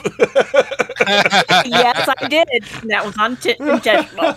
Uh, I'm almost sorry I, I mentioned that. All right, all right, Joe. Let's let before we run Wait out of till you time. see the P one. I saw it. I saw it. All right, Joe. Indiana me. Jones. Indiana's what we Indiana call the dog. Jones. Well, first of all, let's let's start off with the iconic. He looks take picks up the torch and looks down in the hole that he's going to jump into. Oh yeah, we find out Indi- Indiana's phobia. Snakes. Yeah. Why did it have to be snakes? Asps. Very dangerous. You go first. You go first. You- I love that guy. Thanks- Thank I you, love Sallah, you dick. yeah, he goes asps, very dangerous. You go first. yeah. You know, John and- Rhys Davies. Yep. And a little, yeah, yeah, uh, and a little uh, trivia about that scene where the snake is like snakes are like right in front of his face. If you look very carefully, there is a pane of glass between um, Harrison Ford and the snakes. Um, and there's a Yeah, the bit cobra. of yeah, uh, and the cobra, yeah. Um, so the deadliest snakes, obviously, the one that's like really, you know, rearing up at him. And you Um, can't really defang a cobra, so there you go. Yeah. I thought they had a, a combination of rubber snakes down there and They real did. snakes. Yeah, yeah, because I I have the you- that was this was one of the earliest franchises I probably bought on DVD that had commentary, so I I have all these little fun facts in my head about it. So You can Um, see the reflection though if you, look can. closely. If you look very Yeah. carefully, you can see a reflection. So, uh, but anyway, yeah. But there's there's a couple snake instances uh, uh, with uh, Indy Joe. There, there are, and, and that wasn't his last one. The last one, he had a hard time getting away from. they He couldn't did. put a glass there. No, and is this from the first film where, where he was in the? Uh, it was a biplane. No, right? no, no, no, no, no. That wouldn't be the first. No. That Okay. would be, I think. Jeez, I'm gonna guess the Temple of Doom. Probably Maybe. so. Yeah. So, uh, but yeah. So, so go ahead and set this one up, Joe. He, he, uh, hops- he's he, he's in a biplane, and you know how you're always in the front, mm-hmm. the pilot's in the back. Yeah, and uh, he makes a little discovery. Yeah, the uh, little the co-pilot. Apartment. He finds the co-pilot. There's a big snake yeah. in the plane, Jack. Oh, that's just my pet snake, Reggie. I hate snakes, Jack. I hate them. Come on, show a little backbone, will you? I love that show a little you're- backbone because a snake is all little a backbone. snake is all backbone. you know. yeah. and you're up, you're up, you know, several hundred feet up in the air in a biplane, and there's nowhere to go. Yeah. you know. Yeah. He's sort of stuck. I guess that- that, was the ins- inspiration for Snakes on a Plane. Is that? Uh, yeah, there you go. Yep, yep. That's actually at the beginning of the movie, and when he is when he escapes from the the the the the um yeah he escaped from the uh, the blow dart guys. Oh, okay. Yeah, so that's Oh, at the, yeah, yeah, that's at yeah. the Well, beginning of Michelle- Raiders of the Lost Ark. Yep, Was oh the yeah, it Raiders? is. It is. Yeah, that's it is. right. Yeah, Oh, So, okay. well, I, guess I don't guess- even remember that.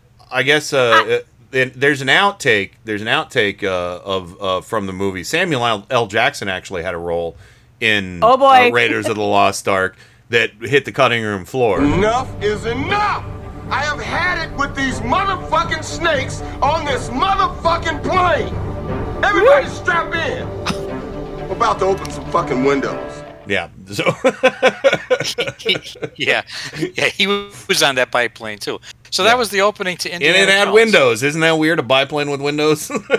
with, the, with windows. yeah, yeah. Actually, it is because he actually gets into the plane after the blow darts are all flying, and you know, um, and the guy escapes. The other guy escapes with the idol. So I actually do not remember that scene in Indiana. I Jones. remember it now. It's it's after the whole temple chase and all that stuff, right? Okay, okay, Yeah. because Yeah. yeah. because I remember sitting in the theater when it first came out, and I had, you know, this was right right after he did Star Wars and everything, Yeah, and, and Raiders of the Lost, and and you know, and and Spielberg had done, um, Close Encounters. Yes. Right. I think it was right right before that, Mm-hmm.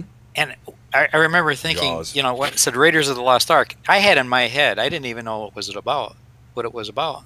I had it in my head that this was a, another space uh, film, Oh. and I'm thinking, what what planet are they on that he's going in this cave and, and all this stuff? It's like- it's- it's the I- I'm- I'm right- yeah, and I'm thinking, like, I'm sitting in the theater thinking, thinking, you know, Close Encounters, and this is going to follow, you know, something like Raiders of the Lost Ark, and I'm thinking, a space arc. You know, you know what? I bet the guy, the guy who made Buckaroo Banzai, had thought the same thing when he uh, went to see it because Buckaroo Banzai is probably the movie you want to see, uh, if you feel cheated. But uh, yeah. No, I didn't feel cheated. I, Yeah, I was no. I was pleasantly surprised yeah, at the, the, the content, but uh, uh, Mhm. at first I'm thinking.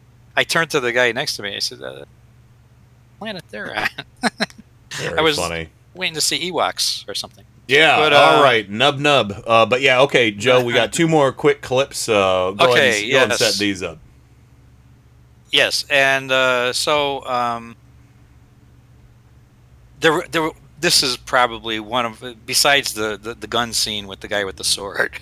This is Mhm. probably the the best comeback uh, by him uh, in, in in all of the movies.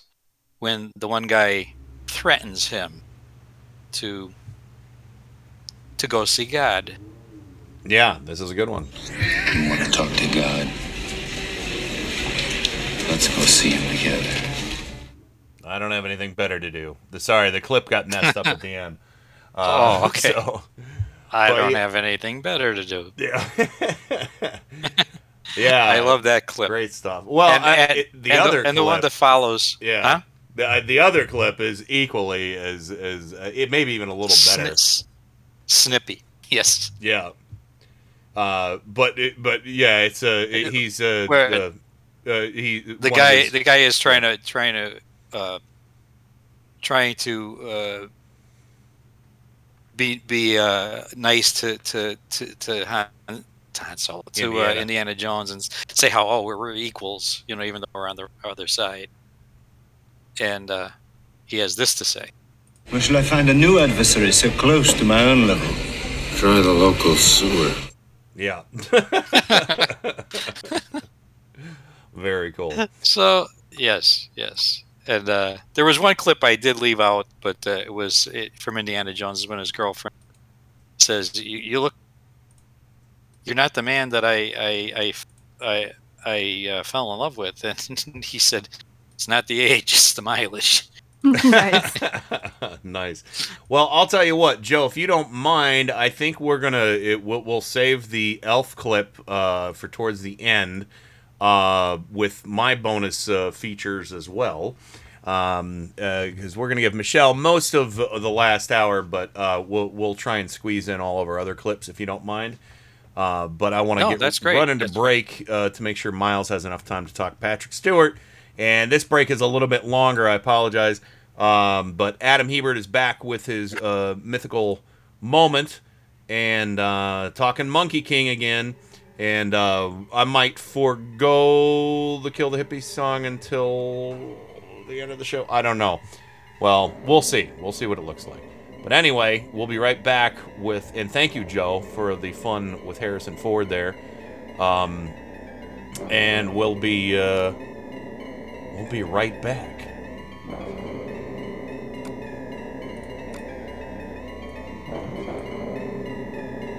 Sir, the possibility of successfully navigating an asteroid field is approximately 3,720 to 1. Never tell me the odds. For Radio for Humans, and it came from Cleveland. This is Adam Hebert with Mythical Moment number 13, Sun Wukong Part 5.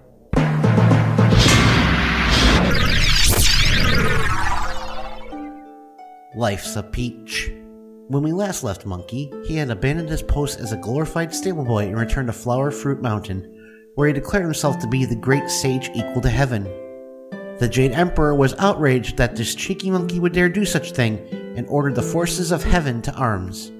After the attack, led by the legendary hero Lotus Prince Nezha, was repelled, Goldstar once again suggested an offer of amnesty in recognizing Monkey as the great sage equal to heaven.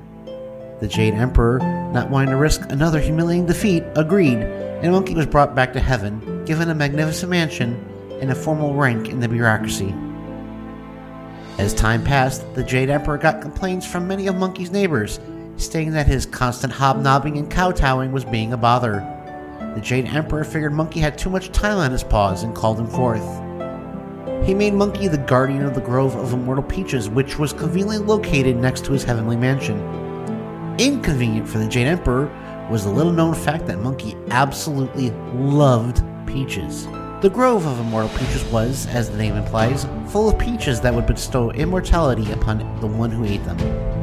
In this grove, there were three kinds of peaches one that ripened every 3,000 years, one that ripened every 6,000 years, and finally one that ripened every 9,000 years. Monkey took to setting the people who worked under him off on the premise of wanting to work alone, before sneaking off to the grove, stealing a bushel of peaches, and sitting in a tree eating them before taking a long nap. This made him immortal three additional times over, for a total of five times immortal. One day, several fairies came to pick peaches for the Banquet of Immortal Peaches, a swank shindig thrown every few thousand years by the Queen Mother, the Jade Emperor's mommy. They tried to find some peaches to pick, only to find that most of them were gone.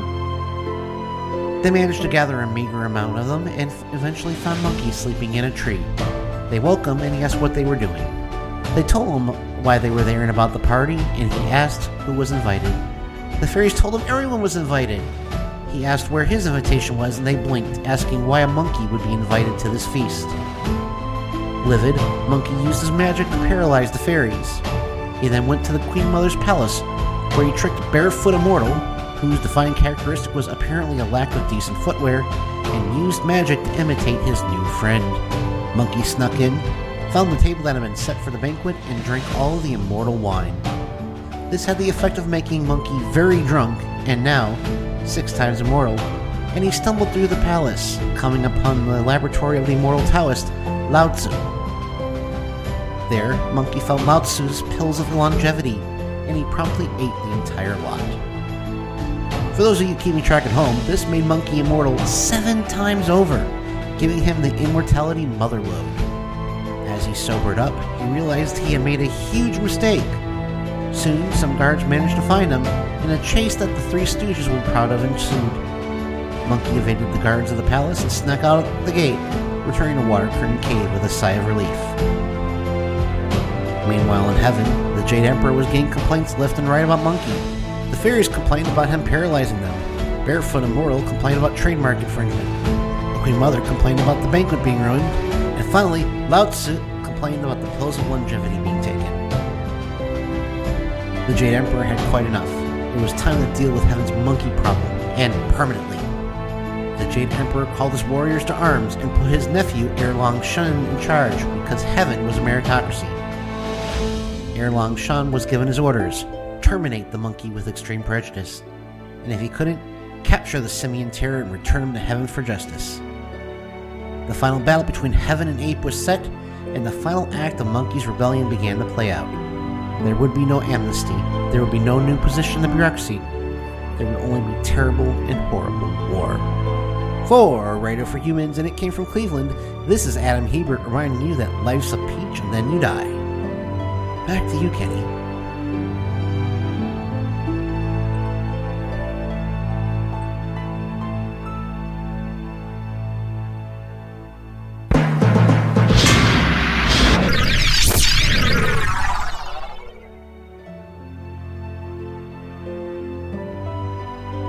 Background music is Medieval Fantasy Adventure by Alexander Nakarada, who can be found at www.serpentsoundstudios.com. Licensed under Creative Commons by Attribution 4.0 license.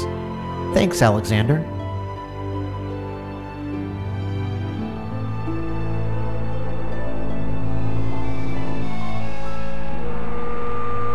Not for while you can, monkey boy.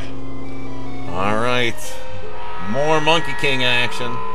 Thank you, Adam. Yeah, I decided I didn't want to cut into Miles' time too much. So if we get to it, for bonus content at the end of the show, I'll play the Kill the Hippie song I had planned. So look at that. We're pushing everything back. Um, uh, but Miles, I don't want to impede on uh, a, a knighted actor like Sir Patrick Stewart. And, uh, and of course, uh, thank you, Joe, for uh, the Harrison Ford action and uh, your recollections of seeing him in the theater and whatnot.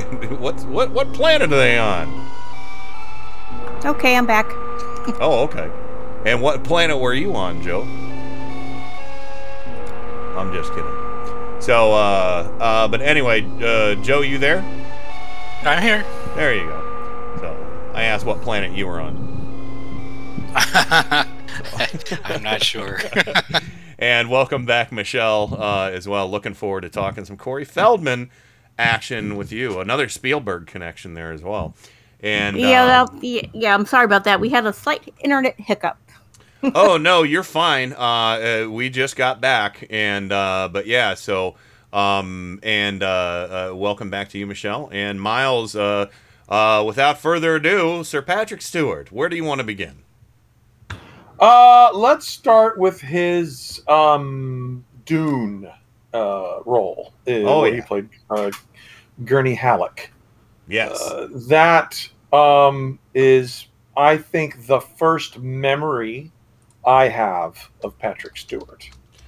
You know, you know what's in a- in a funny is is I did not know until I rewatched Dune that he was Patrick Stewart. Um, i- i- you know, it, it's like I saw Dune when I was a kid, then Next Generation came on, and then I rewatched Dune, and I was like, shit, that was Patrick Stewart. So Right.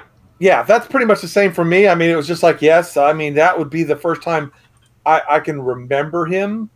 Uh, so yeah, it's it, it's not that the role stood out. The Gurney Halleck role is actually a minor role yeah, of the Dune series. It, it wasn't that big a, a role. Um, and he played I can- space guitar. I, I consider the uh, Duncan Idaho role to be bigger, and that Yeah. character, uh, spoilers, dies early. Anyway, um, Eh, he'll come back. Um, yeah, yes, he does. Uh, so, in that movie, um, he was actually not David Lynch's first choice for the role. It is not revealed who that first choice was, but um, once filming started, it was too late to change him out, and so he got the role Hmm. of Gurney Halleck. And uh, he has said the still suits, which are the suits that the uh, Fremen wear to conserve their mo- uh, moisture, uh, conserve water, He said that was the most uncomfortable costume that he has ever worn. Really? And, he Max von Sydow says the same thing, but he wore it because he liked the way his suit looked in it. Now, that suit, the still suit that, was in that movie, were originally body bags. They were made from body bags that were found in disused fire stations dating back to the early 1920s. Oh dear lord. Because this movie was filmed like in Mexico City or something like that, Yeah. down in Mexico for the desert scenes, of course. And uh, it was not revealed unto, to the cast members, but some of those body bags had actually been used several times. Ouch. That's a that's an uncomfortable uh, That's- little, little bit of knowledge. That's David Lynch for you. Yeah, Heck yeah. yeah. There's there's all kinds of uh, trivia for Dune, but that's it's not related to uh, Patrick Stewart, so that's that that's moving on. But um, yeah, he did not expect to be in the role. Now, uh, you're talking about the police, so um, he was asked in other interviews what, uh, or, or, or actually at the time, what it was like to star next to Sting, who was you know a very famous musician, uh, you know, lead of uh, the band The Police, and so he had to admit that he did not know Oh. who Sting was. Oh my! he didn't know who Sting was. He had a conversation with Sting, and he was asking like, "Oh, so so what do you do?" It's like, and Sting told him, "Well, you know, I, I play a musical instrument, and uh, uh, the band, uh, you know, a band, you know, the Police." And Patrick Stewart admitted he did not understand what Sting was saying, and that he thought that he was just a bass player or some sort of double bassist or something in a police band. Yeah, yeah, like the the the they're uh, down at the station. They jammed every uh, So every Sunday. you know, uh, kudos to Patrick Stewart for owning up to that, Miss. You know, but uh, it, it, that is a that is a moment that will be lost to antiquity because unfortunately cameras were not rolling during that little conversation between Patrick Stewart and Sting.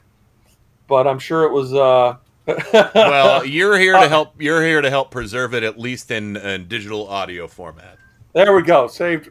yeah. Hooray. I'm a hero. So,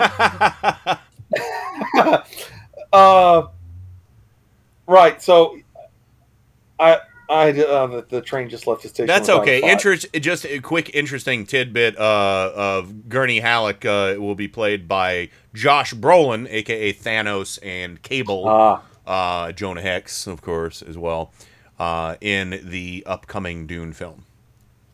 Cool, cool. So, oh, I am looking forward to that. Love me some Dune. Um, you know, David Lynch's. I loved that movie. Then I read the book. Anyway, saw them. Uh, anyway, so uh, back to Stewart and um, his uh, portrayal as uh, Captain Picard of Star Trek: The Next Generation, a role for which he is, I I would say, arguably, um, I think what he's most famous for. I can't think of something he's more famous for than that. I think with our generation, uh, probably that. The generation uh, uh, uh, after us, probably Professor X. But, That's fair. You know. Yes. Um, Yes. So. But they So- probably, you know, I mean, but the kids who watch X Men probably watch Star Trek too. So, uh, quick tri- uh, uh, uh, a trivia I want to get up on this. So, the word data of um, in, in, in American uh, lingo, which is you know the word you know information and what have you. Patrick Stewart is credited for changing the way Americans pronounce the word because he used the British pronunciation data instead of data. And originally, the character was supposed to be called Commander Data, but he pronounced it data. And that is Data. how it Yeah. was cha- it was p- pronounced throughout the rest of the series. Oh my God, that's he. He literally changed the way we all pronounce Yes. a word. yes that that that's the yeah that power. So anytime you say data, you can thank Patrick Stewart for you know, uh, you know his inflection on you know his his his re-Britification of America, his small contribution there. I just wish he would have uh, introduced Zed uh, instead of Z for us. Oh, too. uh, okay, yeah, that, that there you go, Zed. Oh yeah. Oh, there's so many British phrases that are cool. Yeah. Uh, or, but or anyway. you know, uh, I, I'd have more. Aluminium. I'd have more. Yeah, aluminium. I'd have more spanners. Aluminium. I'd have more spanners in my toolbox. Uh, yeah, yeah. although, although we could probably pass on what they use, the word they use for cigarette. But Uh, uh, yeah, and Yes. uh, and and apparently the we uh, we have Fanny backwards over here too. By the way, literally. what Oh, I, wow. I don't know what that was. Is Fanny, uh, uh, like fanny pack uh, over here. You know, it, it's like you you wear it around your fanny. Your fanny is your butt. Well, uh Uh-huh. a fanny is a woman's front in England. oh, okay. Well, I just learned so, something. Like I said, we That is- have we have it backwards. Interesting. All right. Uh, so apparently he married um, Wendy Neuss, who was the uh, uh, former producer on Star Trek Voyager. Uh, So Oh. he married someone in, in the Star Trek, uh, you know, family. And Cool. um, Brent, he he became like, uh, you know, best friends with Brent Spiner, hmm and Brent Spiner was his best man. Oh, I did not know that. Yeah, yeah. How, how cool would it be to hang out with uh, those two and Ian McKellen all at once? Oh, yes. Oh, I think that, I think I have a trivia about them hanging out. Um, oh, I, I put I, I I printed out some trivia. I got once. I'll be printing up. I mean, uh, bringing up. So he was so convinced that he was not going to make it as the captain hmm of the series that he did not unpack his bags for six weeks. Yeah, he was really uptight. There were there's there's a lot of stories and interviews I've heard with other cast members that that he was very very rigid and very uptight when he started the series, and um he and he he would you know bark at people and stuff like that, and he was really awkward and uncomfortable. But then he just was like, I'm letting all that go. I am Captain Picard. This is what I want to do. You He- know. I mean, he nailed the role. I mean, I just love Yeah. the, the. It's a great character. Um, all right, so oh, uh, the what's known as the Picard maneuver. This is when he stands up or sits down and he straightens his tunic because Yes. of a crease that will happen across his I don't know his pecs or part of his midriff or something like that. And so that term, the Picard maneuver, was coined by Jonathan Frakes, I'm sure it And- was. and and the name stuck. So Yeah. uh, Jonathan Frakes got, uh, is credited with that. Well, they So- changed uh, they changed the outfits in what season because the the outfits originally were a onesie, and when they would sit Yes. down, it would like totally cut into their taints. Yeah, it, wa- it, wa- it was awful. It would bunch up. It was horrible. Yeah, Ugh. so so then they had the problem making it a two piece. When they sat down, the fabric was thicker on them. So yeah, it would make it it would bunch up at the top. So then he would just do the quick pull tuck, you know, you know, uh, straighten out, you know, thing. And uh, yeah, and it, it was just kind of a one of those things. And well, I, and I think Jonathan Frakes wanted his own maneuver too. I think there was probably the Riker maneuver because have you ever seen him sit down in a chair? He always swings his leg over the top of the back of the chair. Have you seen that? Oh, okay. no, that, that there's a not there's a video mind. there's a video montage of him doing that on YouTube of him like stepping over the back of a chair to sit down. Jonathan Frakes is a tall man. yeah, yeah. So anyway, I'm sorry to cool. cut, cut Uh, in. So, uh, Colm Meaney, who, who's also um, engineer. Oh God, it's a Irish name, I oh, think. Oh, oh, oh, oh, O'Brien, Chief O'Brien. Right, O'Bri- uh, Chief O'Brien and uh, Quark, the Armin Shimerman. Yeah. Uh, those um, are, he, along with Patrick Stewart, are the only three actors to appear in the pilots of two different Star Trek series. Oh, Deep Space Nine. Uh, right, yeah, Deep Space Nine, and uh, I believe uh, Voyager, um, if I'm not mistaken. Yeah. Oh, okay. Yeah, that makes sense. Well, Right. those were those were the only three essentially in that that. Uh, yeah, Right. those were the only three series in that that uh, time period of the Star Trek universe, right? Um, yeah, that's yeah the same time period. Yeah, Yeah. So yeah, those three series, right? And Patrick Stewart has the first line in both Star Trek: Next Generation and Deep Space Nine. no way. I got to go back and Yep. watch Deep Space Nine, the first uh, episode. I was blown he- away by Deep Space Nine when it premiered. By the way, it was it was It was great. I Yeah. stopped watching it way early, and it's it's kind of on my bucket list to watch the series. So it's it's Well, one of the uh, things I want to do, but it's a long series. Us being the same age, uh, you know, it's like that time in our lives, we we kind of were out on our own trying to make it, and didn't really have time to watch TV. You know, after the you know the '80s. You know, so I, I'm I'm seeing Star Trek: The Next Generation episodes that I didn't remember seeing the first time around. You know, There are some I haven't seen. So- yeah, I kind of I kind of just dropped off after a certain. Yeah. yeah.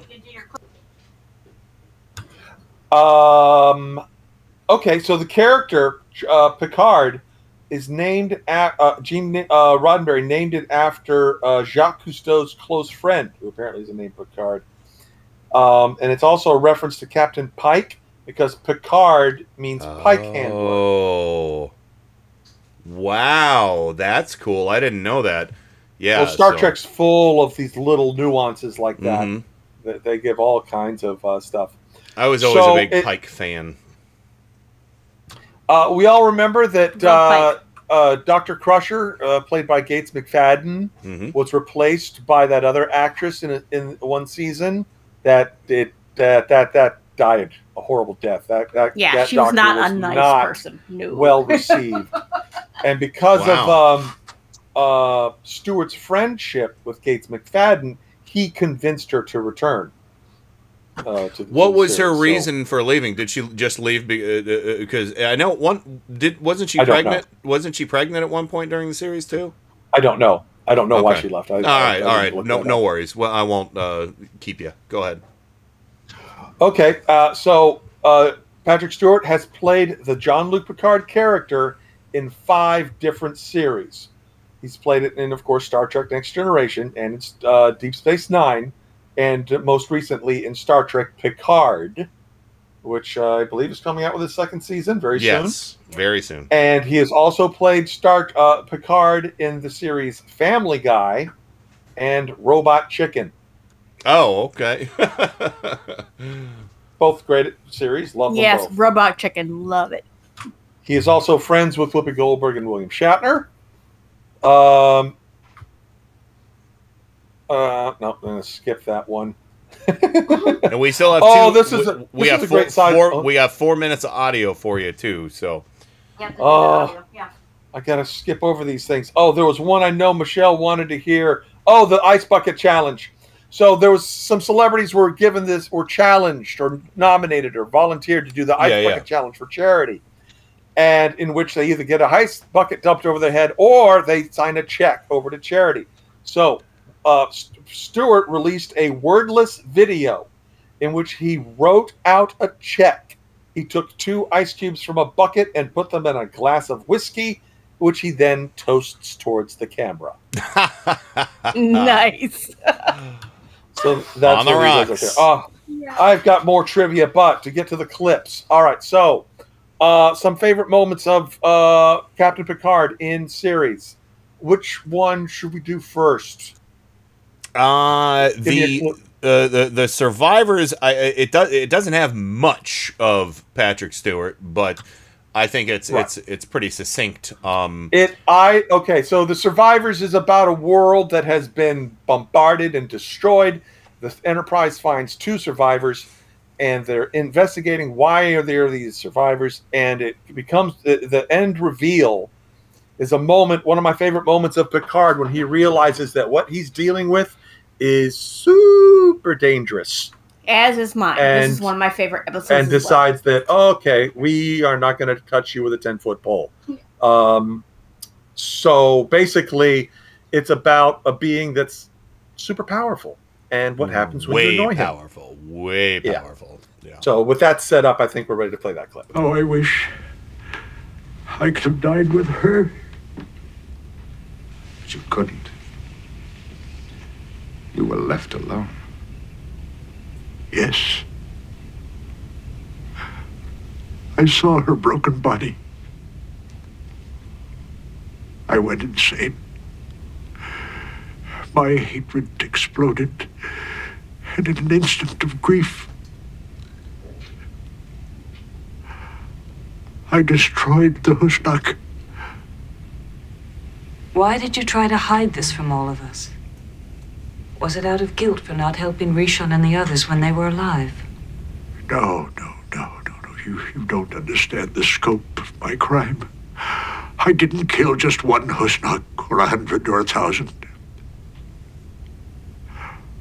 I killed them all. All Husnock. Everywhere.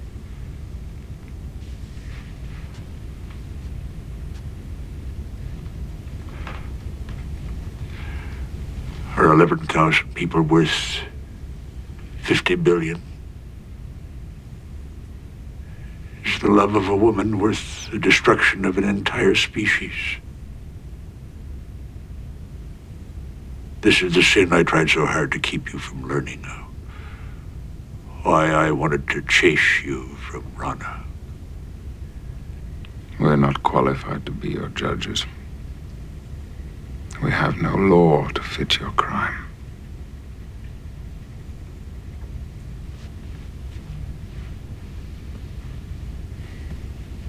God, I love this. You're free to return to the planet. And to make Rishon live again. Yeah. Wow. Oh That- my that- god.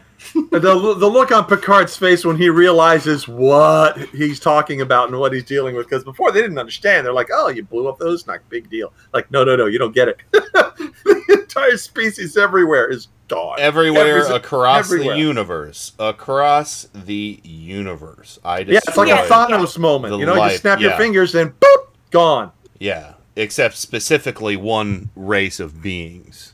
Right. Yeah, complete genocide. So Yeah. yeah, that just uh, I, I love that look on Picard fa- when, when Patrick Stewart. You see the look on his face as he's like, "Oh." Yeah, even Yeah. Gates McFadden at the first, she didn't really understand, and Picard did. It's like, oh Yeah. wow.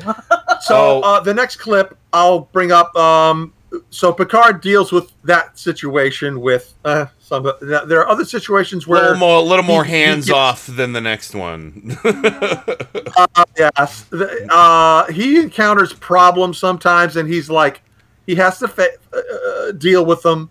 Um, he needs something of importance, and these people are being difficult, and so he's like, okay, and so he uses his. This is where Picard shines in a moment of Diplomacy. diplomacy, Diplomacy, yes. where Charisma. he Yep. he gets the job done with some real. I'll say a light touch, Chutzpah. but you can hear that you can hear the tension. Uh, so we'll let it roll with that. All right, here you go. By the Klingon homeworld. Gowron or Kataw? Neither, sir. It is the junior adjutant to the diplomatic delegation. Junior adjutant. Name. Bajik, sir. On screen. Greetings, Captain. I regret to inform you that Gowron and the High Council are quite busy and won't be able to speak with you today. Is Gowron aware that we have been transmitting messages for the past three days? Captain, Gowron wishes it were possible to talk with everyone who wants an audience, but he is one man. The demands on his time are formidable. If you would like me to take him a message. A message? Very well. Tell Gowron leader of the High Council of the Klingon Empire, that his arbiter of succession, Jean Luc Picard, needs a favor. A favor? I require a cloaked vessel. A cloaked vessel? This is no small favor, Captain. It is for a mission that could have repercussions throughout the quadrant. How would it benefit the Klingon Empire? I'm sure Gowron will ask. The only benefit to the Klingon Empire would be our gratitude. That is what you want me to tell him?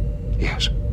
And please add that if he is unable to provide us with a ship, then I am sure there are others in the Klingon Empire who would be willing to help me.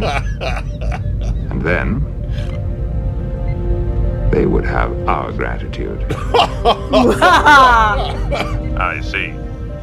Also, please tell Gowron that I am immensely gratified that he is prospering so well. A tribute to his skilled leadership. Yeah, that that's so good. That's so good. That was a natural 20 on a diplomacy roll. There you Yeah, go. yeah, that was so good. Yeah. Uh oh, I'm so out of time, but I do want to point out uh, that because of his um, contract with Star Trek, he did not have the time to accept the offers from Disney to lend his voice to films like The Little Mermaid, Thank God. Beauty and the Beast, Thank God. Aladdin, Thank God. and Pocahontas. Thank God. Oh, thank God for Pocahontas. That was a shit show. Well, I'll tell Oh, you what, Miles, you had a lot of fun stuff here, and I'd hate for it to go to waste. Do you want to pick up next week and uh, do more Sir Patrick Stewart? I can wrap up some touch up stuff. Sure, sure. Yeah, you know, I mean, I don't want to dictate what you do, but if, if you uh, want to expand upon it and find some more clips, uh, we possibly can. Um, uh, but yeah, so but we do have to we do have to go to the break because Michelle. He does have a huge career. I mean, he was also considered for Doctor Who and The Master. Oh, I Both roles. wouldn't be surprised. And by the way, he was also in a in a really, re- he was a villain in a very very very creepy movie called The Green Room recently. and I can't watch that. I can't watch it. I don't want to watch it. It's so awful. He's he plays it. He plays basically a white nationalist. Um, I know, and yeah. I can't watch it because I don't want I don't want him sullied in my mind.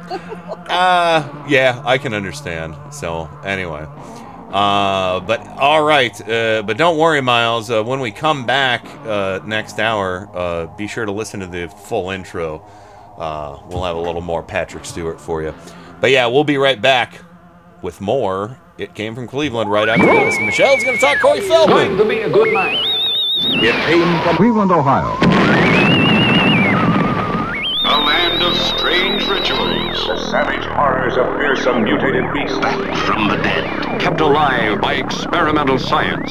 Science runs amok when human beings tamper with unknown forces. Cut the power! Now at last, the real shocking story can be told. We are giving you all the evidence based only on the secret testimony of the miserable souls who survived this terrifying ordeal. A nightmare combination of shock and terror, and you're invited. Finish unto you. Something evil. Resistance is futile.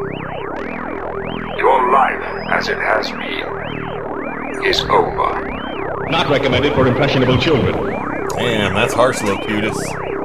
Harsh. and then some. I uh, I apologize for being late. I was outside and I saw a firefly drowning in a, a puddle, and I rescued it. I saw It's a fi- okay. I saw a firefly's light blinking, and I looked over, and there was a puddle in one of our uh, lawn chairs that's out in the yard, and it's raining right now.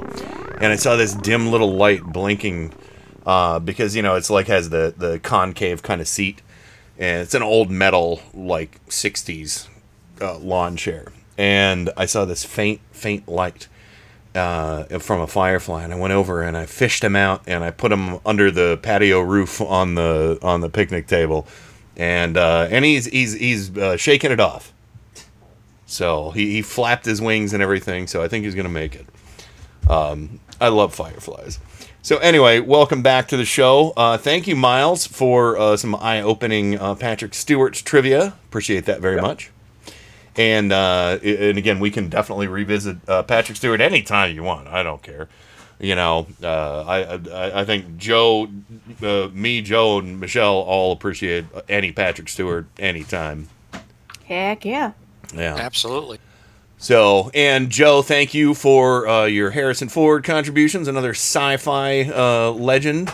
Uh, but for for now, we're gonna delve back into the horror realm with uh, one of my uh, peers, uh, one of Michelle and Miles' peers too. But it literally, um, Corey Feldman is just a few days younger than me because I was born June fifteenth and he was born when Michelle.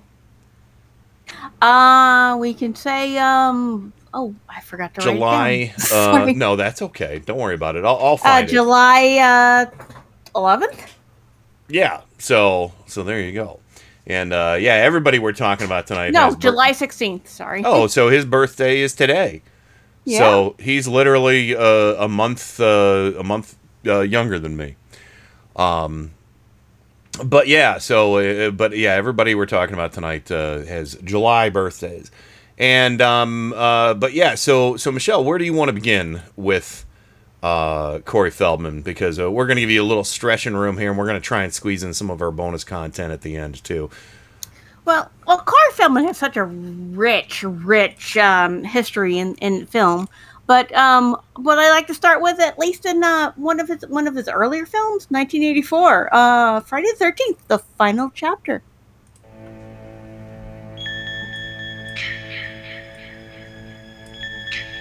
It wasn't the final chapter, by the way. No, it was not.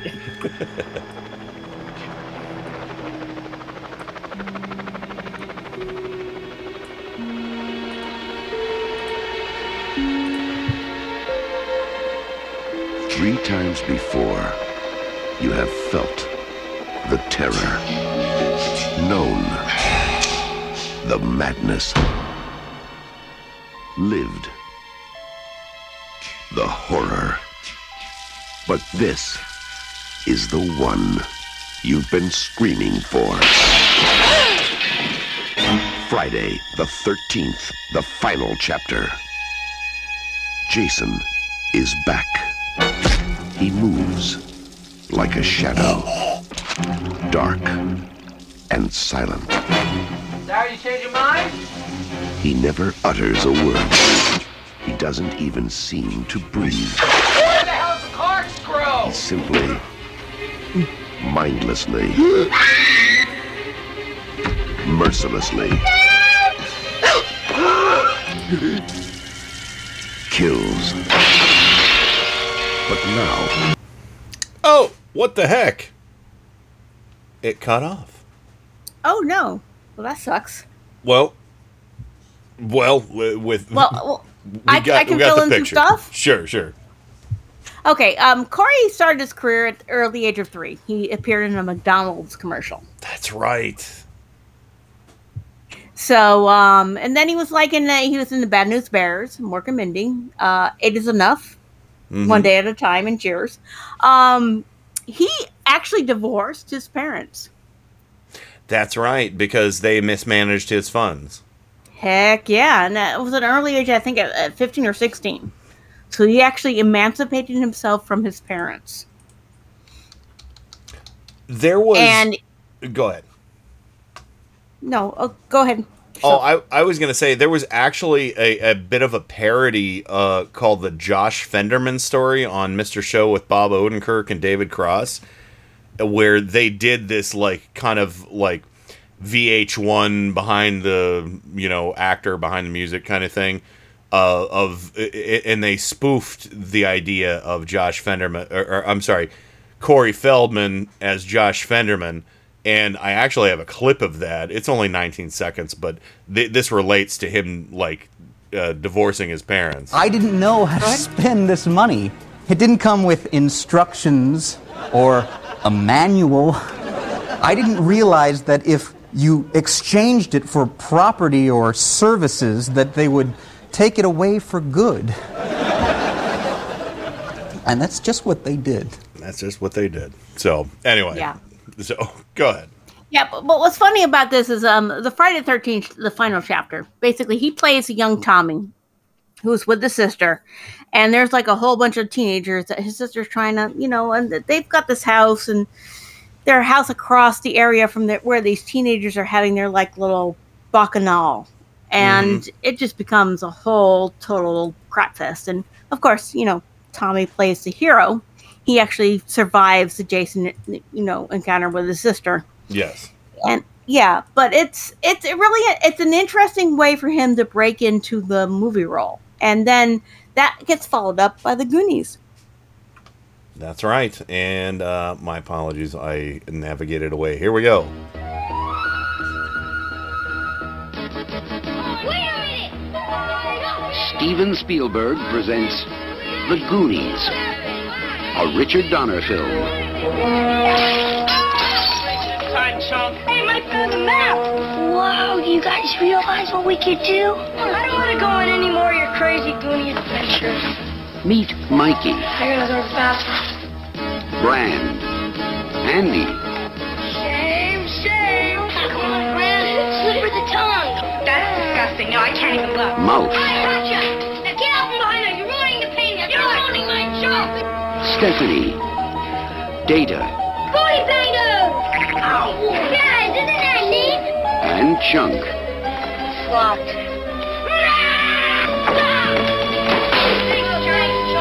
They call themselves the Goonies.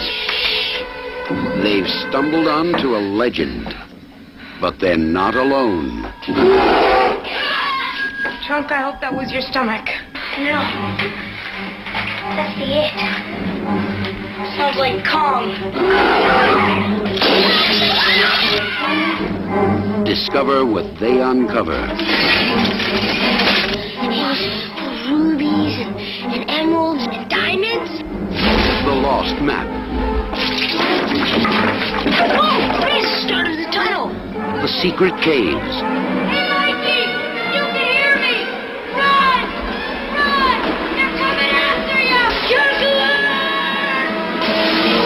Hidden clues.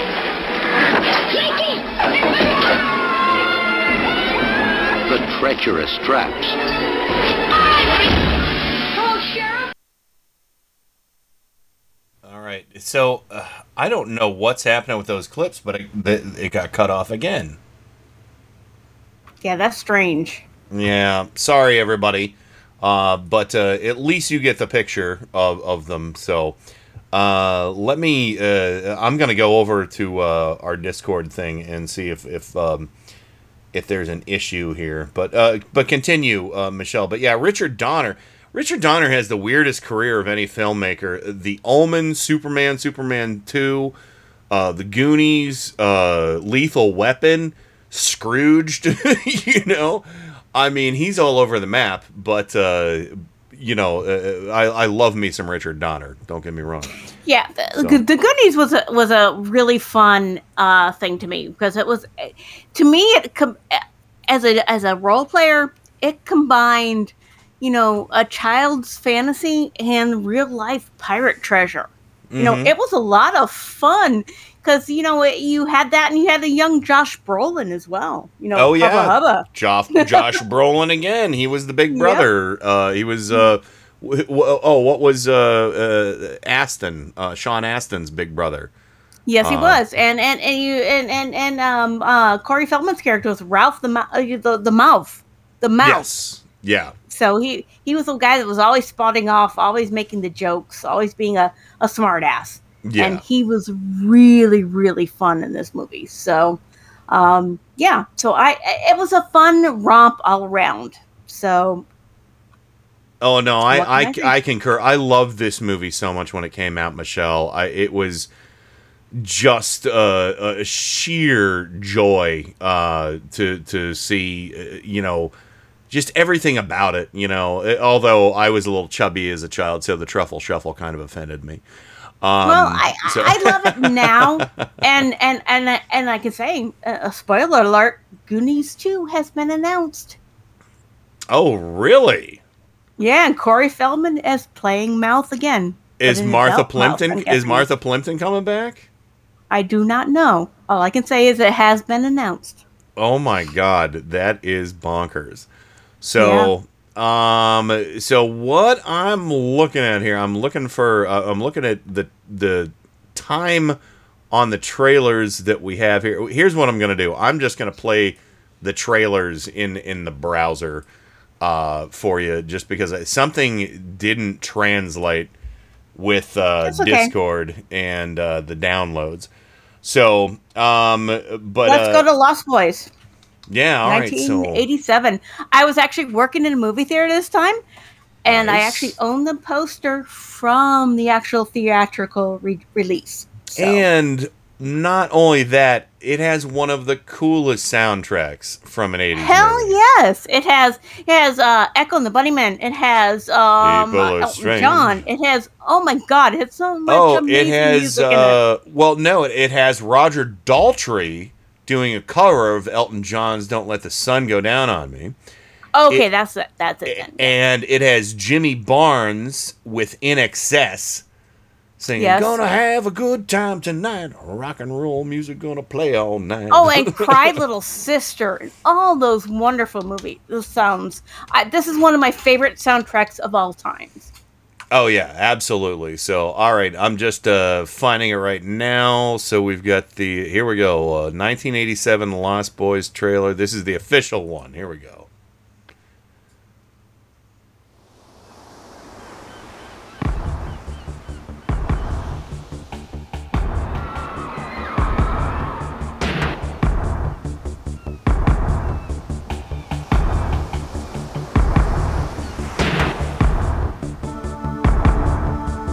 Uh, that's not right. It's not right. Uh, that's bullshit. Uh, that I got tricked by some jackass. Um. Uh, anyway, here here's the uh, Lost Boys 1987 trailer. Joel Schumacher directed this. He's the one who gave Batman nipples. Isn't that wild? But anyway, here we go. This should be it.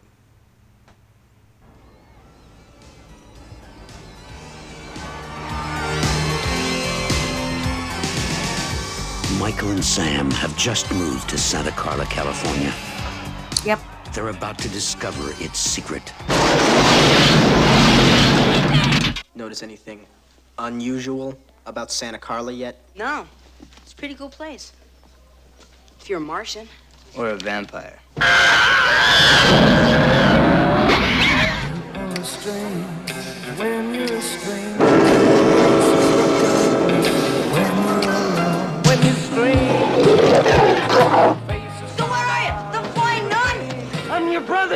Help me! Stay back! Stay back! What's happening to me, Star? Get yourself a good sharp stake. Drive it right through his heart. You're a vampire, Michael. My own brother, a damn blood-sucking vampire. Oh, you wait till mom finds out, buddy. When a vampire buys it, it's never a pretty sight.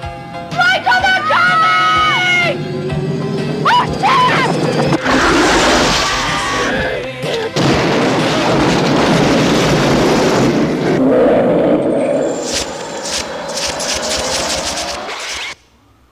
Oh, I forgot Kiefer Sutherland was in this too. Yes, and uh, uh, uh, the guy from Bill and Ted's was in there as well. oh yeah. Um. Oh gosh. What he, what's his name? I don't remember his name. I just remember his face. yeah, I just actually he was in uh, one of those uh, the, the uh, In Search of Darkness uh, documentaries. Um. yes. Yeah. So, uh, but uh, and he did some fun short films too. Um, uh, I can't remember. There, there's one that Squeal of Death is something he did, and uh, let me see. Uh, oh, come on. Yeah. Yeah, but Lost Boys is where um, vampires started getting cool again for teenagers. Oh yeah, absolutely. And I had loved vampires way before even I started working the movie theater. I had actually people offering me $200, $300 for that poster. Oh wow. I actually own now. So, Nice. Alex Alex Winter. Alex Winter was uh, yes. uh, his name, and he did some great short films called Squeal of Death. That I uh, one called Squeal of Death that I saw on Night Flight, if you remember that series uh, way back when. Yeah. Um, but no, yeah, uh, uh, Lost Boys, great memories of this. Joe, have you seen Lost Boys? No, I have not. It is a fun movie. It's worth the price of admission if you just see the shirtless muscle guy playing saxophone too. Hell So- yeah! and he actually played sax for uh, uh, Tina Turner, if I if I'm not mistaken. Well, I, I will uh, take your word on that. I don't know, but that is that's that's what this show is all about. Digging into that kind of trivia. yes. So he was actually a saxophonist for Tina Turner at some point. So Nice, that's nice. why he got the part in the movie, I think. Very cool. Very cool. So, uh, but no, this this movie really just kind of it, it, it. I think it it kind of revolutionized '80s horror films in a lot of ways because uh, it, it- it's one of the first movies that really focused on making a big popular soundtrack. So there was a tie-in with like music videos on MTV when MTV was actually worth watching. Yes. Um, and uh, you know, so it's one of the early movies of having a very desirable soundtrack. And uh, it, and and again, you know, as as a collector and a seller and stuff like that, old soundtracks, not Lost Boys because you know it's not worth that much. Um, it's worth it to me just to have it to listen to. But uh, there are other soundtracks that followed that weren't as successful, like from The Wraith and things like that um, that a lot, you know, all these music artists would jump on it. Like Trick or Treat, Fastway did the entire soundtrack for it. You know, uh, Dokken did the Dream Warriors for Nightmare, Nightmare on Elm Street too. You know, or um, uh, uh, Alice Cooper did the Man Behind the Mask. Um, you know, Motorhead even later than that did uh, Hellraiser, did a the, the a song for a Hellraiser movie. Uh, you know, so there's all kinds of uh, really, you know, again, but I think Lost Boys kind of revolutionized the soundtracks, the hard rock and kind of uh, uh, soundtracks. I mean, a lot more after that, I think, became um, more heavy metal. Uh, but uh, it was a, it was an an eclectic uh, selection of songs on that soundtrack, and I think Oh, that that well- was the big appeal. Yeah, with the Lost Boys, with Echo and the Bunnymen, Mm-hmm. and you know, and all that. The, the, the, what the yeah. mix they did in that soundtrack was amazing. Yeah, I mean, yeah, I mean, you to have Roger Daltrey, the singer of the Who, doing an Elton John cover. You have Echo and the Bunnymen doing a Doors cover. You have uh, Jimmy Barnes uh, fronting INXS, or you know, uh, singing with uh, Michael Hutchence from INXS. You know, gonna have a good time tonight. You know, Yeah. Um, you know, all of it was just wonderful. And the Cry Little Sister, that just made me. That was one of my favorite parts of the whole Yeah, whole soundtrack. So. I can Um, imagine. But yeah, so you basically have this. It, it's an amazing franchise. You know, you, you have the Lost Boys. You think, yeah, Lost Boys, one-off movie. Nothing can come up with. And yes, there was a little bit of downtime. Um, uh, but but between that time, you know, Corey Feldman was in The Burbs, which we mentioned last week. That's right. He yeah, he played the little douchebaggy uh, neighbor that was watching the the the woman's son, uh, what's his face's uh, wife's son out front, you know, in her bikini. Inappropriate. yeah, he was he was like a little pervy, but he was a teenager, so it's not that sure. impro- I, I was a pervy. I was a pervy Teenager- teenager. It's fine. Yeah, teenagers do that sort of stuff. Yeah. So, but then again, Corey Feldman shows up again in uh, 1996's Bordello of Blood. And here we go. Uh, just gotta wait for the YouTube to load. Here it is.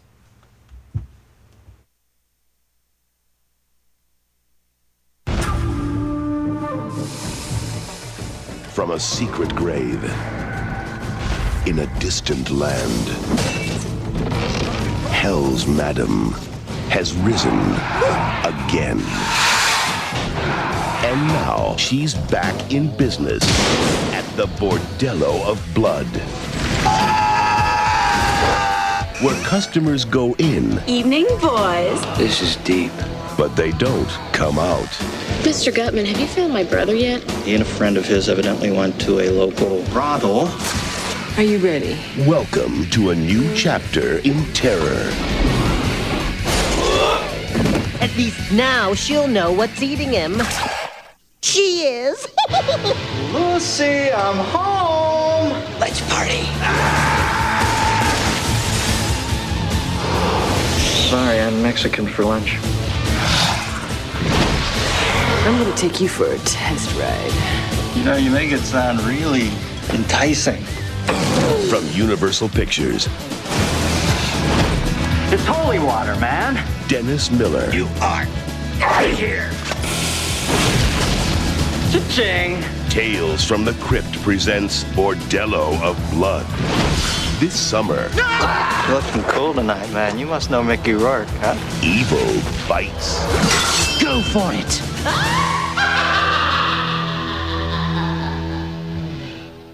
Very fun. Very fun. Yeah, as I said in chat, this is before Dennis Miller became a douche. yeah, yeah. Ugh. Um, but yeah, this is uh, you know, this is something I got to see. But um, uh, it, it's it's it's a fun movie because um, Dennis Miller plays a private eye, and he's basically hired by a girl to try to find out what happened to her brother, and Corey Feldman plays the brother.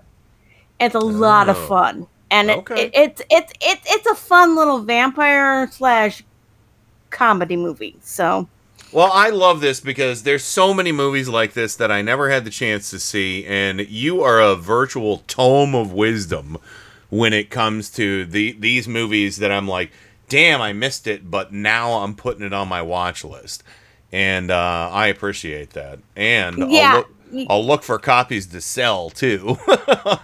yeah, I, I'm happy because um, Dennis Miller was fun at a certain time. yeah, on SNL, he Yeah. was great.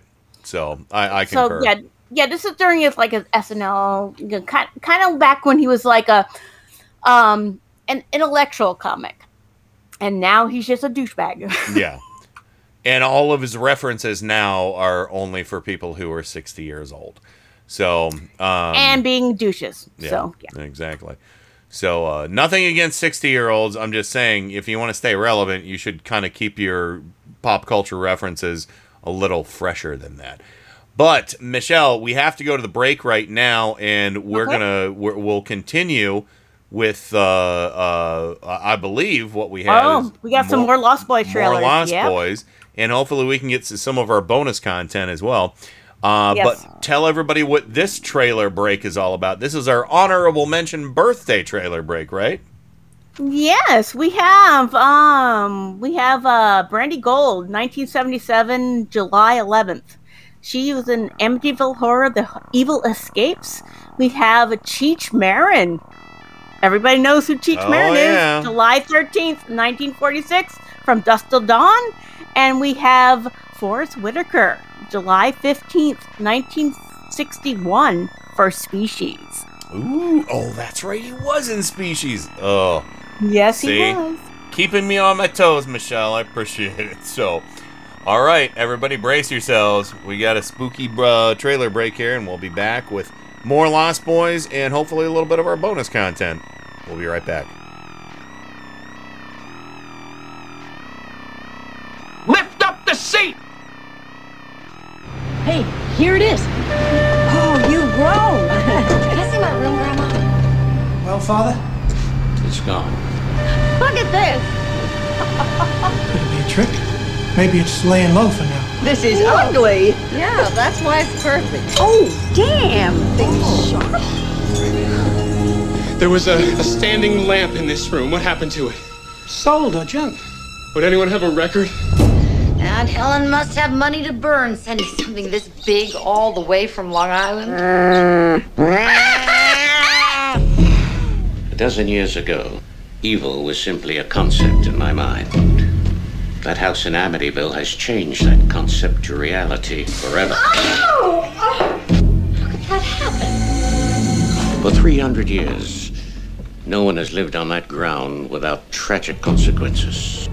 Now I believe that the evil in that house could transmigrate into that lamp. I saw Daddy last night. It was a dream. Or another house. or another person at the earliest opportunity. Honey, you startled me. You know, you shouldn't mess with the disposal once you've secured the switch. Yeah, you definitely got something jammed down here.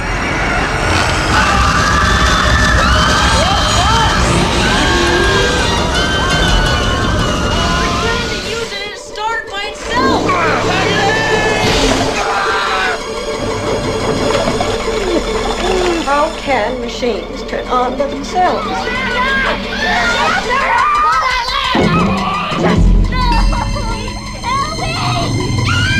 Oh, what is it? No! I've lived here for 45 years and never had what's been happening here in the last three days. Since the kids and I moved in. That evil is searching for souls. And it will transmigrate into the most vulnerable person in its environment. We have to get everyone out of that house now. Stay away. This house and all who are in it. Oh, listen,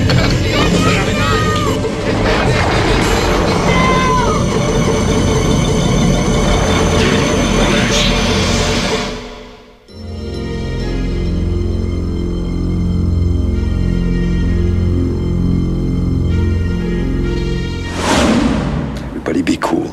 You be cool.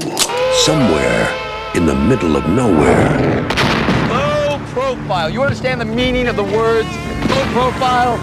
Sure. two of America's most dangerous criminals have taken hostages. What is this? It's called a punch. I'm going to ask you one question, and all I want is a yes or no answer.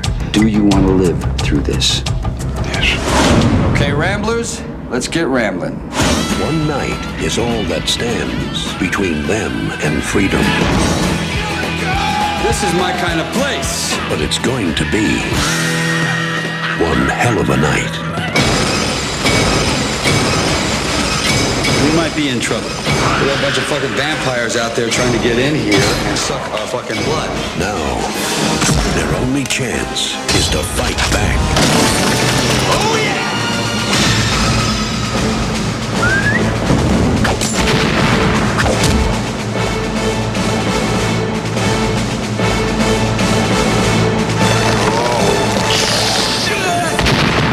Keitel, George Clooney, Quentin Tarantino, Juliette Lewis.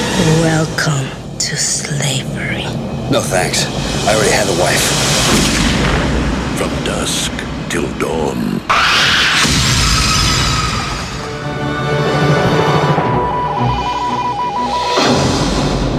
In January, a message from an extraterrestrial source was picked up at the Parkes Observatory in Australia. A new sequence of DNA, friendly instructions on how to combine it with ours. This growth is amazing. The decision was made to terminate the experiment.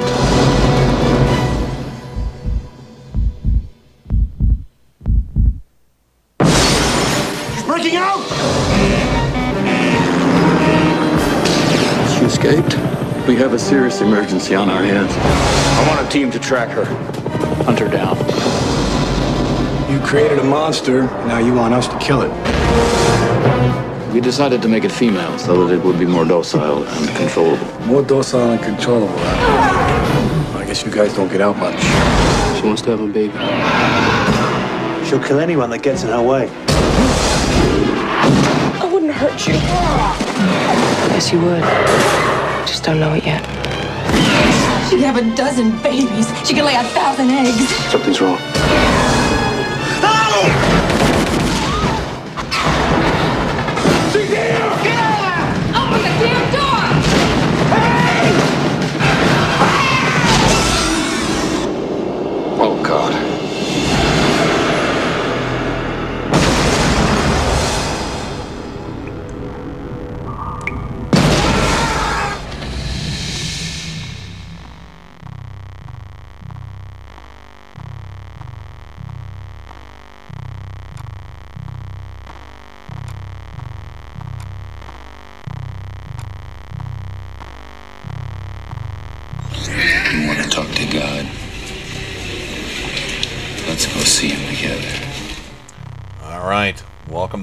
Everybody.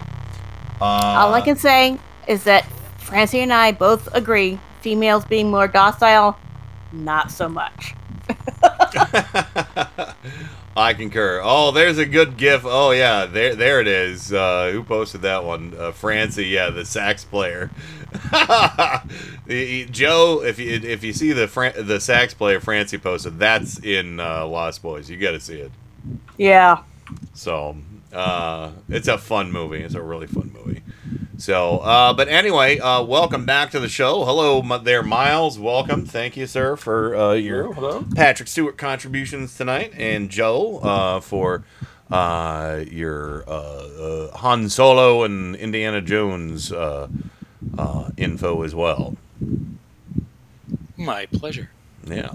So, all right. Well, I'll tell you what, Michelle. If, if we can, uh, let's let's get to uh, the, uh, the, the. We'll tell everybody we're, we're going back to Lost Boys because the franchise was revived in very recent history. Heck yeah! There, there, there, there are two sequels to it, and uh, they're not may, maybe very well received because they went straight to video. But um, and Lost Boys: A Tribe, Tom Savini isn't it briefly, and uh, Lost Boys: of Thirst is another one. So let's just run those trailers back to back.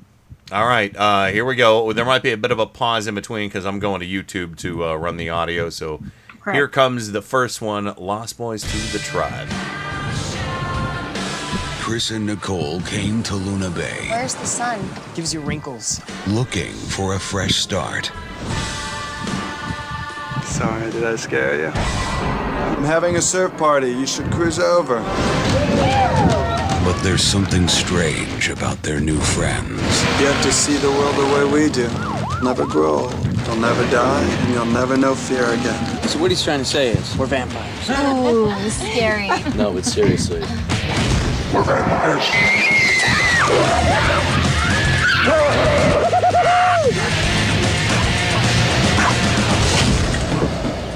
I'm Edgar Frog, surfboard shaper and vampire hunter. Your sister's a suck monkey. Nicole! I tried to eat that guy. I'm a vegetarian. The vegetarian.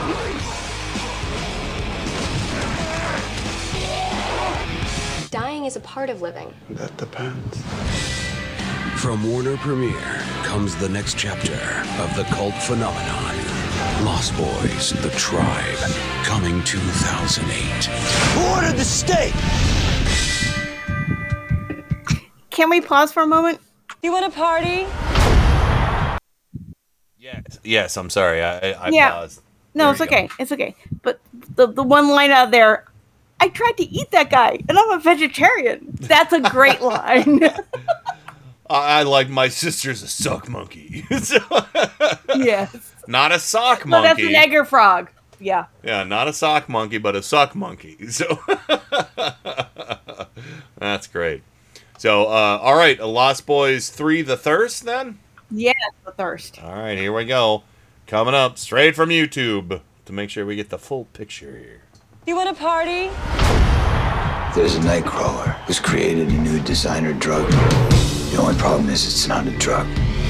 It's vampire blood. He's breeding an undead army. The only thing that stands between him and the annihilation of the entire human race would be us, the Frog Brothers. We haven't been the Frog Brothers for a long time. I can't do it without you. They can do what they want, whenever they want to do it. You guys have to drink in this jalopy? If I'm gonna do this, I'm gonna need weapons. Lots of really expensive, custom made weapons. Let's rock and roll.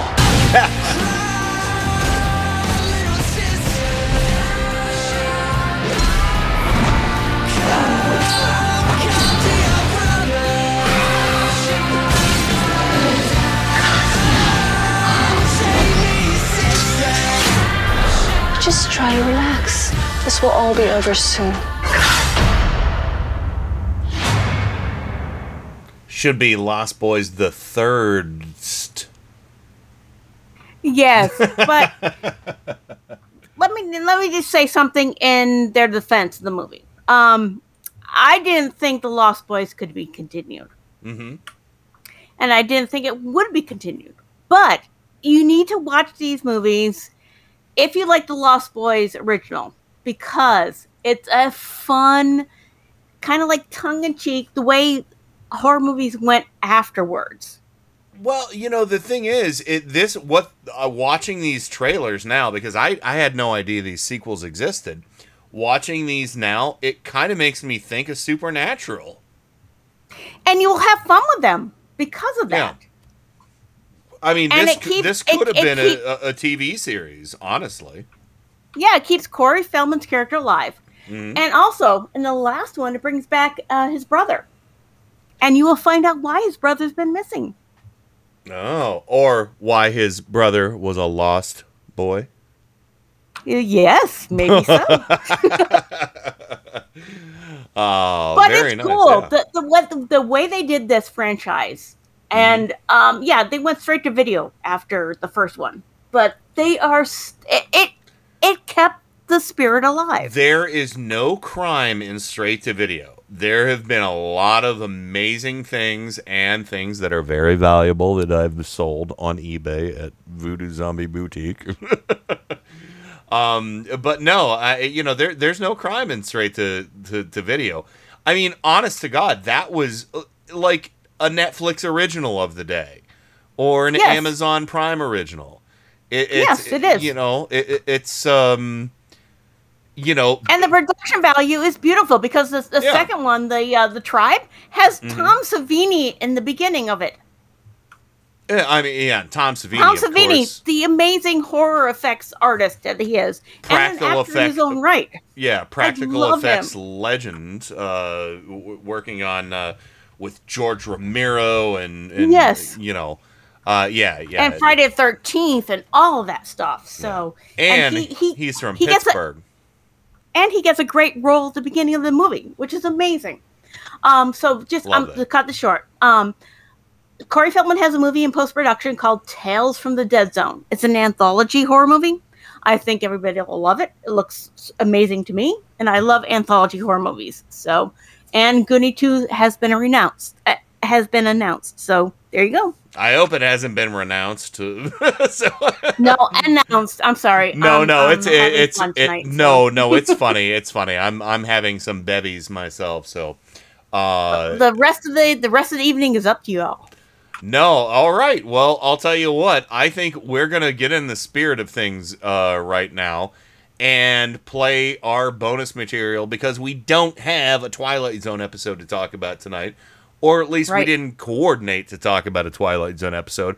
We so next week we'll probably talk about Twilight Zone episode one. Se- uh, uh, I'm sorry, season one, episode two uh, next week because uh, the uh, there was some time off in the summer for season one of the Twilight Zone, so we don't have any new episodes to talk about. So I apologize. New episodes, new sixty-one year old episodes. uh, but yeah, so Joe, uh, let's start with you. And uh, we have uh, another birthday. Will Ferrell's birthday was uh, recent, right? Right, right. And naturally, he got his start on um, Saturday Night Live. And Yeah. uh, one of the more memorable moments of that was uh, this one more cowbell. Oh, If you- Oh yeah, more cowbell. More cowbell was was definitely. Uh, he had so many amazing moments on SNL. Oh, he did. He and did. you know, was he's, yelling to Miles last night, "More cowbell!" as we More were playing the song. Yes. I know. and we And, uh, we just watched Blades of Glory the other day. Um, you know, I mean, I, I love seeing him in anything. You know, he, uh, it, it's he's just so stupid and funny. It's it's great. I know, and his his comedy is just so let it loose. Like d- didn't matter what he did. Oh yeah, Like, it's uh, it's like like that skit, it was like- it's like stream of consciousness funny. You know? Yeah, yeah, yeah. And um, so I, I I watched that skit over about four times last night, just getting ready for this. Nice, nice. And uh, fellas, fellas, I put my pants on leg at a time. Differences when I get them on, I make gold records. Sure, and he has uh, was- quite the quite the uh, stunning midriff as well. He does. He, he's got quite the gut. And I love Jimmy Fallon in the background there with the drums. He was laughing through that whole skit. He couldn't stand himself. Oh, Jimmy what Fallon. what skit didn't Jimmy Fallon laugh all the way through? So I, yeah, I know. He got a kick out of himself. What can I tell you? Out of the whole thing. he was the Harvey. I'm sorry, if I was- he, he was the Harvey Korman of SNL. So I know, I know. But it was just some of those skits were too just too funny. Oh no, I, I concur. I concur. But anyway, um, Will Ferrell. So uh, my favorite. I, I never saw Talladega Nights or any of his others, um, but one of my favorite Christmas uh, movies that I watch every every uh, year, in addition to uh, Christmas Vacation, is Elf, Sure. and I think it's an underrated movie. I really do.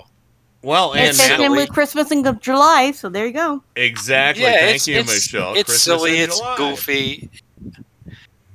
But uh, the best scene, best scene in that whole movie, I think, was with uh, Peter Dinklage. I forgot his right, Peter Dinklage. Tyrion When they Lannister bring from him- Game of Thrones.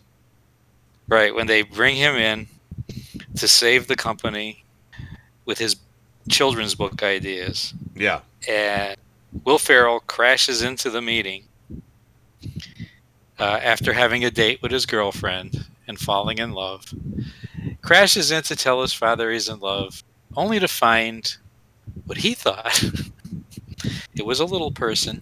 Was a fellow elf. Thought it was a fellow elf. Yeah. So here you go, angry elf coming at you. Buddy, uh, not now. Uh, can you please go back to the uh, to the pit? I'll come visit you in a little while, okay? I didn't know you had elves working here. Boy, you're you're hilarious, my friend. He doesn't. Uh, get get back to the story, please. So, on the cover above the title. Does Santa know that you left the workshop? You know, we're all laughing our heads off. Did you have to borrow a reindeer to get down here? Buddy, go back to the basement. hey, Jackweed, I get more action in a week than you've had your entire life. I've got houses in LA, Paris, and Vail. Oh. Each one of them with a 70 inch plasma screen. So I suggest you wipe that stupid smile off your face before I come over there and smack it off. You feeling strong, my friend? Call me Elf one more time.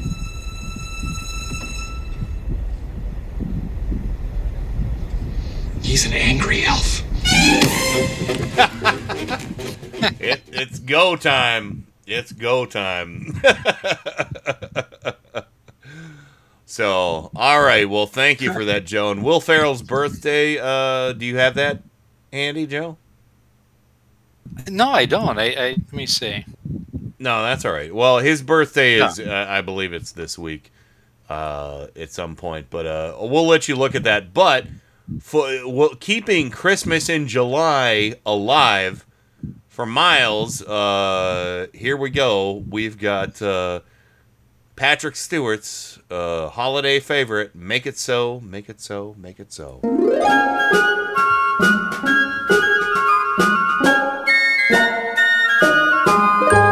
The weather outside is frightful, but the fire is so delightful. And since we've no place to go, make it so, make it so, make it so. Man, it doesn't show signs of stopping. And I brought me some tea Earl Grey hot.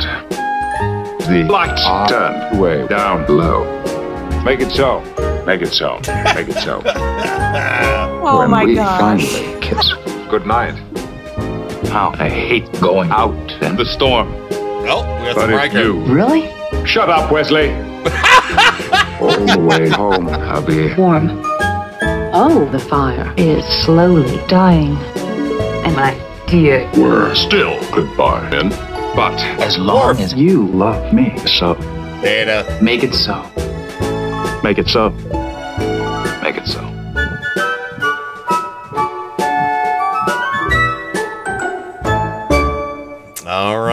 So Uh, bonus clip action. This is fun. I like this. Uh, this is where we, we stash our leftovers.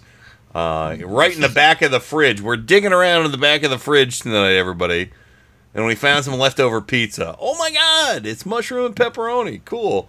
Uh, so, uh, except for this one, nobody wants to eat this because this is Fred Gwynne from Pet Sematary. Oh, no. sometimes, sometimes dead is better. if you know what Yes. Do not. Yeah. Don't care Yeah. about your dad. Oh, but Jud. What's the bottom of the truth? Well, sometimes dead is better. The person you put up there ain't the person that comes back. It may look like that person, but it ain't that person. Because whatever lives in the ground beyond the pet cemetery ain't human at all. It was four or five days after Timmy's funeral. When Margie Washburn seen Timmy walking up the road towards Yorkie's livery. As time went by, lots of folks saw Timmy walking back and forth. But it was Margie who finally came to some of us men folks and said it had to be stopped. She knew it was an abomination. So us men sat down and talked it out. Then we got into my car and went over to Bateman Place. Take care of it. He's dead. He ain't natural. One way or the other. Yeah, there's no other way. He's got to burn. You reckon Stop it! Timmy, stop it! Stop it! The place is going up! Go away! Get on while you still can, Bill! Bring down the cans. I got him. Wait a minute, fellas, wait a minute. He's a monster, Bill! Leave us alone! He's mine, son! Come, Timmy! Let's love! Yeah! Hey, living! Get out of there! Get out of there! Louis, sometimes dad is better. The Indians knew that. They stopped using that burial ground when the ground went sour. Don't think about doing it, Louis. The place gets holier, but the place is evil. Sometimes dad is better. Ah, sometimes dead is better. Yeah, Denise Crosby. Uh, Denise Crosby. Yes. uh, That's Bing- what I'm saying. Yeah, yeah, Bing Crosby's niece, uh, who was Tasha Yar in Star Trek: The Next Generation. She was and in. came back as as a uh, a Romulan. Yes. Oh my god, that was such a great story arc. That's the that that uh, and Miles. By the way, that story arc is what uh, Quentin Tarantino wants to base his Star Trek film on. Oh, the rated R one. Uh, yeah, yeah. So, uh, so that could be pretty wild. But yeah, you know, th- and that that's a whole other story. I would love to talk about Denise Crosby's uh, uh, participation in Star Trek: The Next Next Generation because there's a lot of information out there about how that went down, and uh, it's it's. I'm it's still pissed that she got killed off like that. I Well- was so unhappy. it was sort of kind of her uh her wishes uh but then she decided she didn't want to be dead and came back or yeah, something as, i don't know as a Romulan. Yeah. yeah so but no that was such but that was um uh i- i- is joe out tonight joe are you out tonight adam is asking if you're out Uh, I, I don't think so. Let me see. Nope, I'm Nope, here. Nope, I'm here. Nope, nope. That's my Uh, arm. Oh, do you want do you want to Oh yeah, there, there. Are, are you having an out of body experience? Uh, no, no. did you go I, out? I see did you go out? everything. I'm Did you looking take in the, the mirror. I Did you take the jo- I dogs outside? Did you take the dogs outside? Not sure I understand. So I'm not sure I understand. That was great. uh, perfect. All right, so let me try and. Uh, uh, uh, all right, so here we go. We're gonna go a, a, a few minutes over because I want to play the trailer from uh, Nightmare on Elm Street from 2010. Jackie Earle Haley, happy birthday! Um, Heck yeah. And uh, then I want to play a clip of him. Um, uh, you're gonna love this. After playing so many tortured characters, what he says about playing Freddy Krueger is pretty pri- priceless. But this is the trailer from the unfortunately failed reboot of Nightmare on Elm Street from 2010, starring Jackie Earle Haley as Freddy Krueger.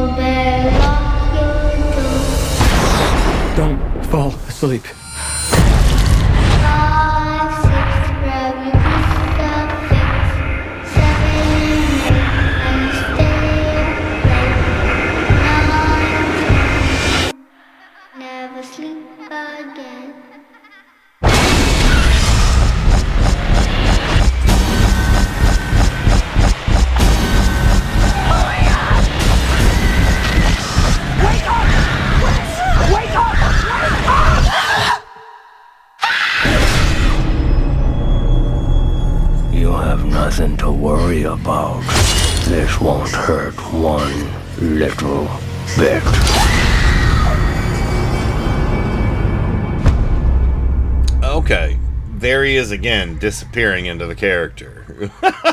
Yeah, but I think they tried it too dry. Yeah, I, I think you you uh, you might be right. Uh, uh, essentially, um trying to uh, recapture the glory of Robert Englund's. Um, You can't do that though. Not make No. it dry. You can't make it dry. You have to go with the the quips and stuff. Yeah, yeah. So, uh, but real quick, um, I want to uh, uh, play this uh, clip from Jackie Earle Haley. Uh, his interview about this is just funny. It's it's only a minute long, and then we'll wrap things up. Okay. Uh, but here we go, Jackie Earle Haley on uh, what it felt like to be Freddy. What does it feel like? Very gluey. you know, you know what I discovered coming out here after all these years of, of watching Freddy torture people. That he's the one being tortured on all these movies. Poor Robert Englund. the guy was tortured in every film, man. The makeup is incredibly, uh, incredibly arduous, man. I've got stuff glued from here, just all the, every round inch of my head. I mean, all the way up to the eyes. It's, it's, it's bizarre. Freddy's the victim. People don't get it. no, I'll tell you. You know what it really, really feels like. You know, a lot of, a lot of people. You know, I've played a lot of, of, of tortured characters, so I'm having a blast playing a torturing character. I just thought that was priceless. He's Yeah, a lot is. of tortured characters, so now he gets to play a torturing character. Yeah, but they didn't get. They didn't let him go full bore. Uh yeah, and again, I haven't seen this. I do want to see it. Um, but uh, but It yeah, made me sad.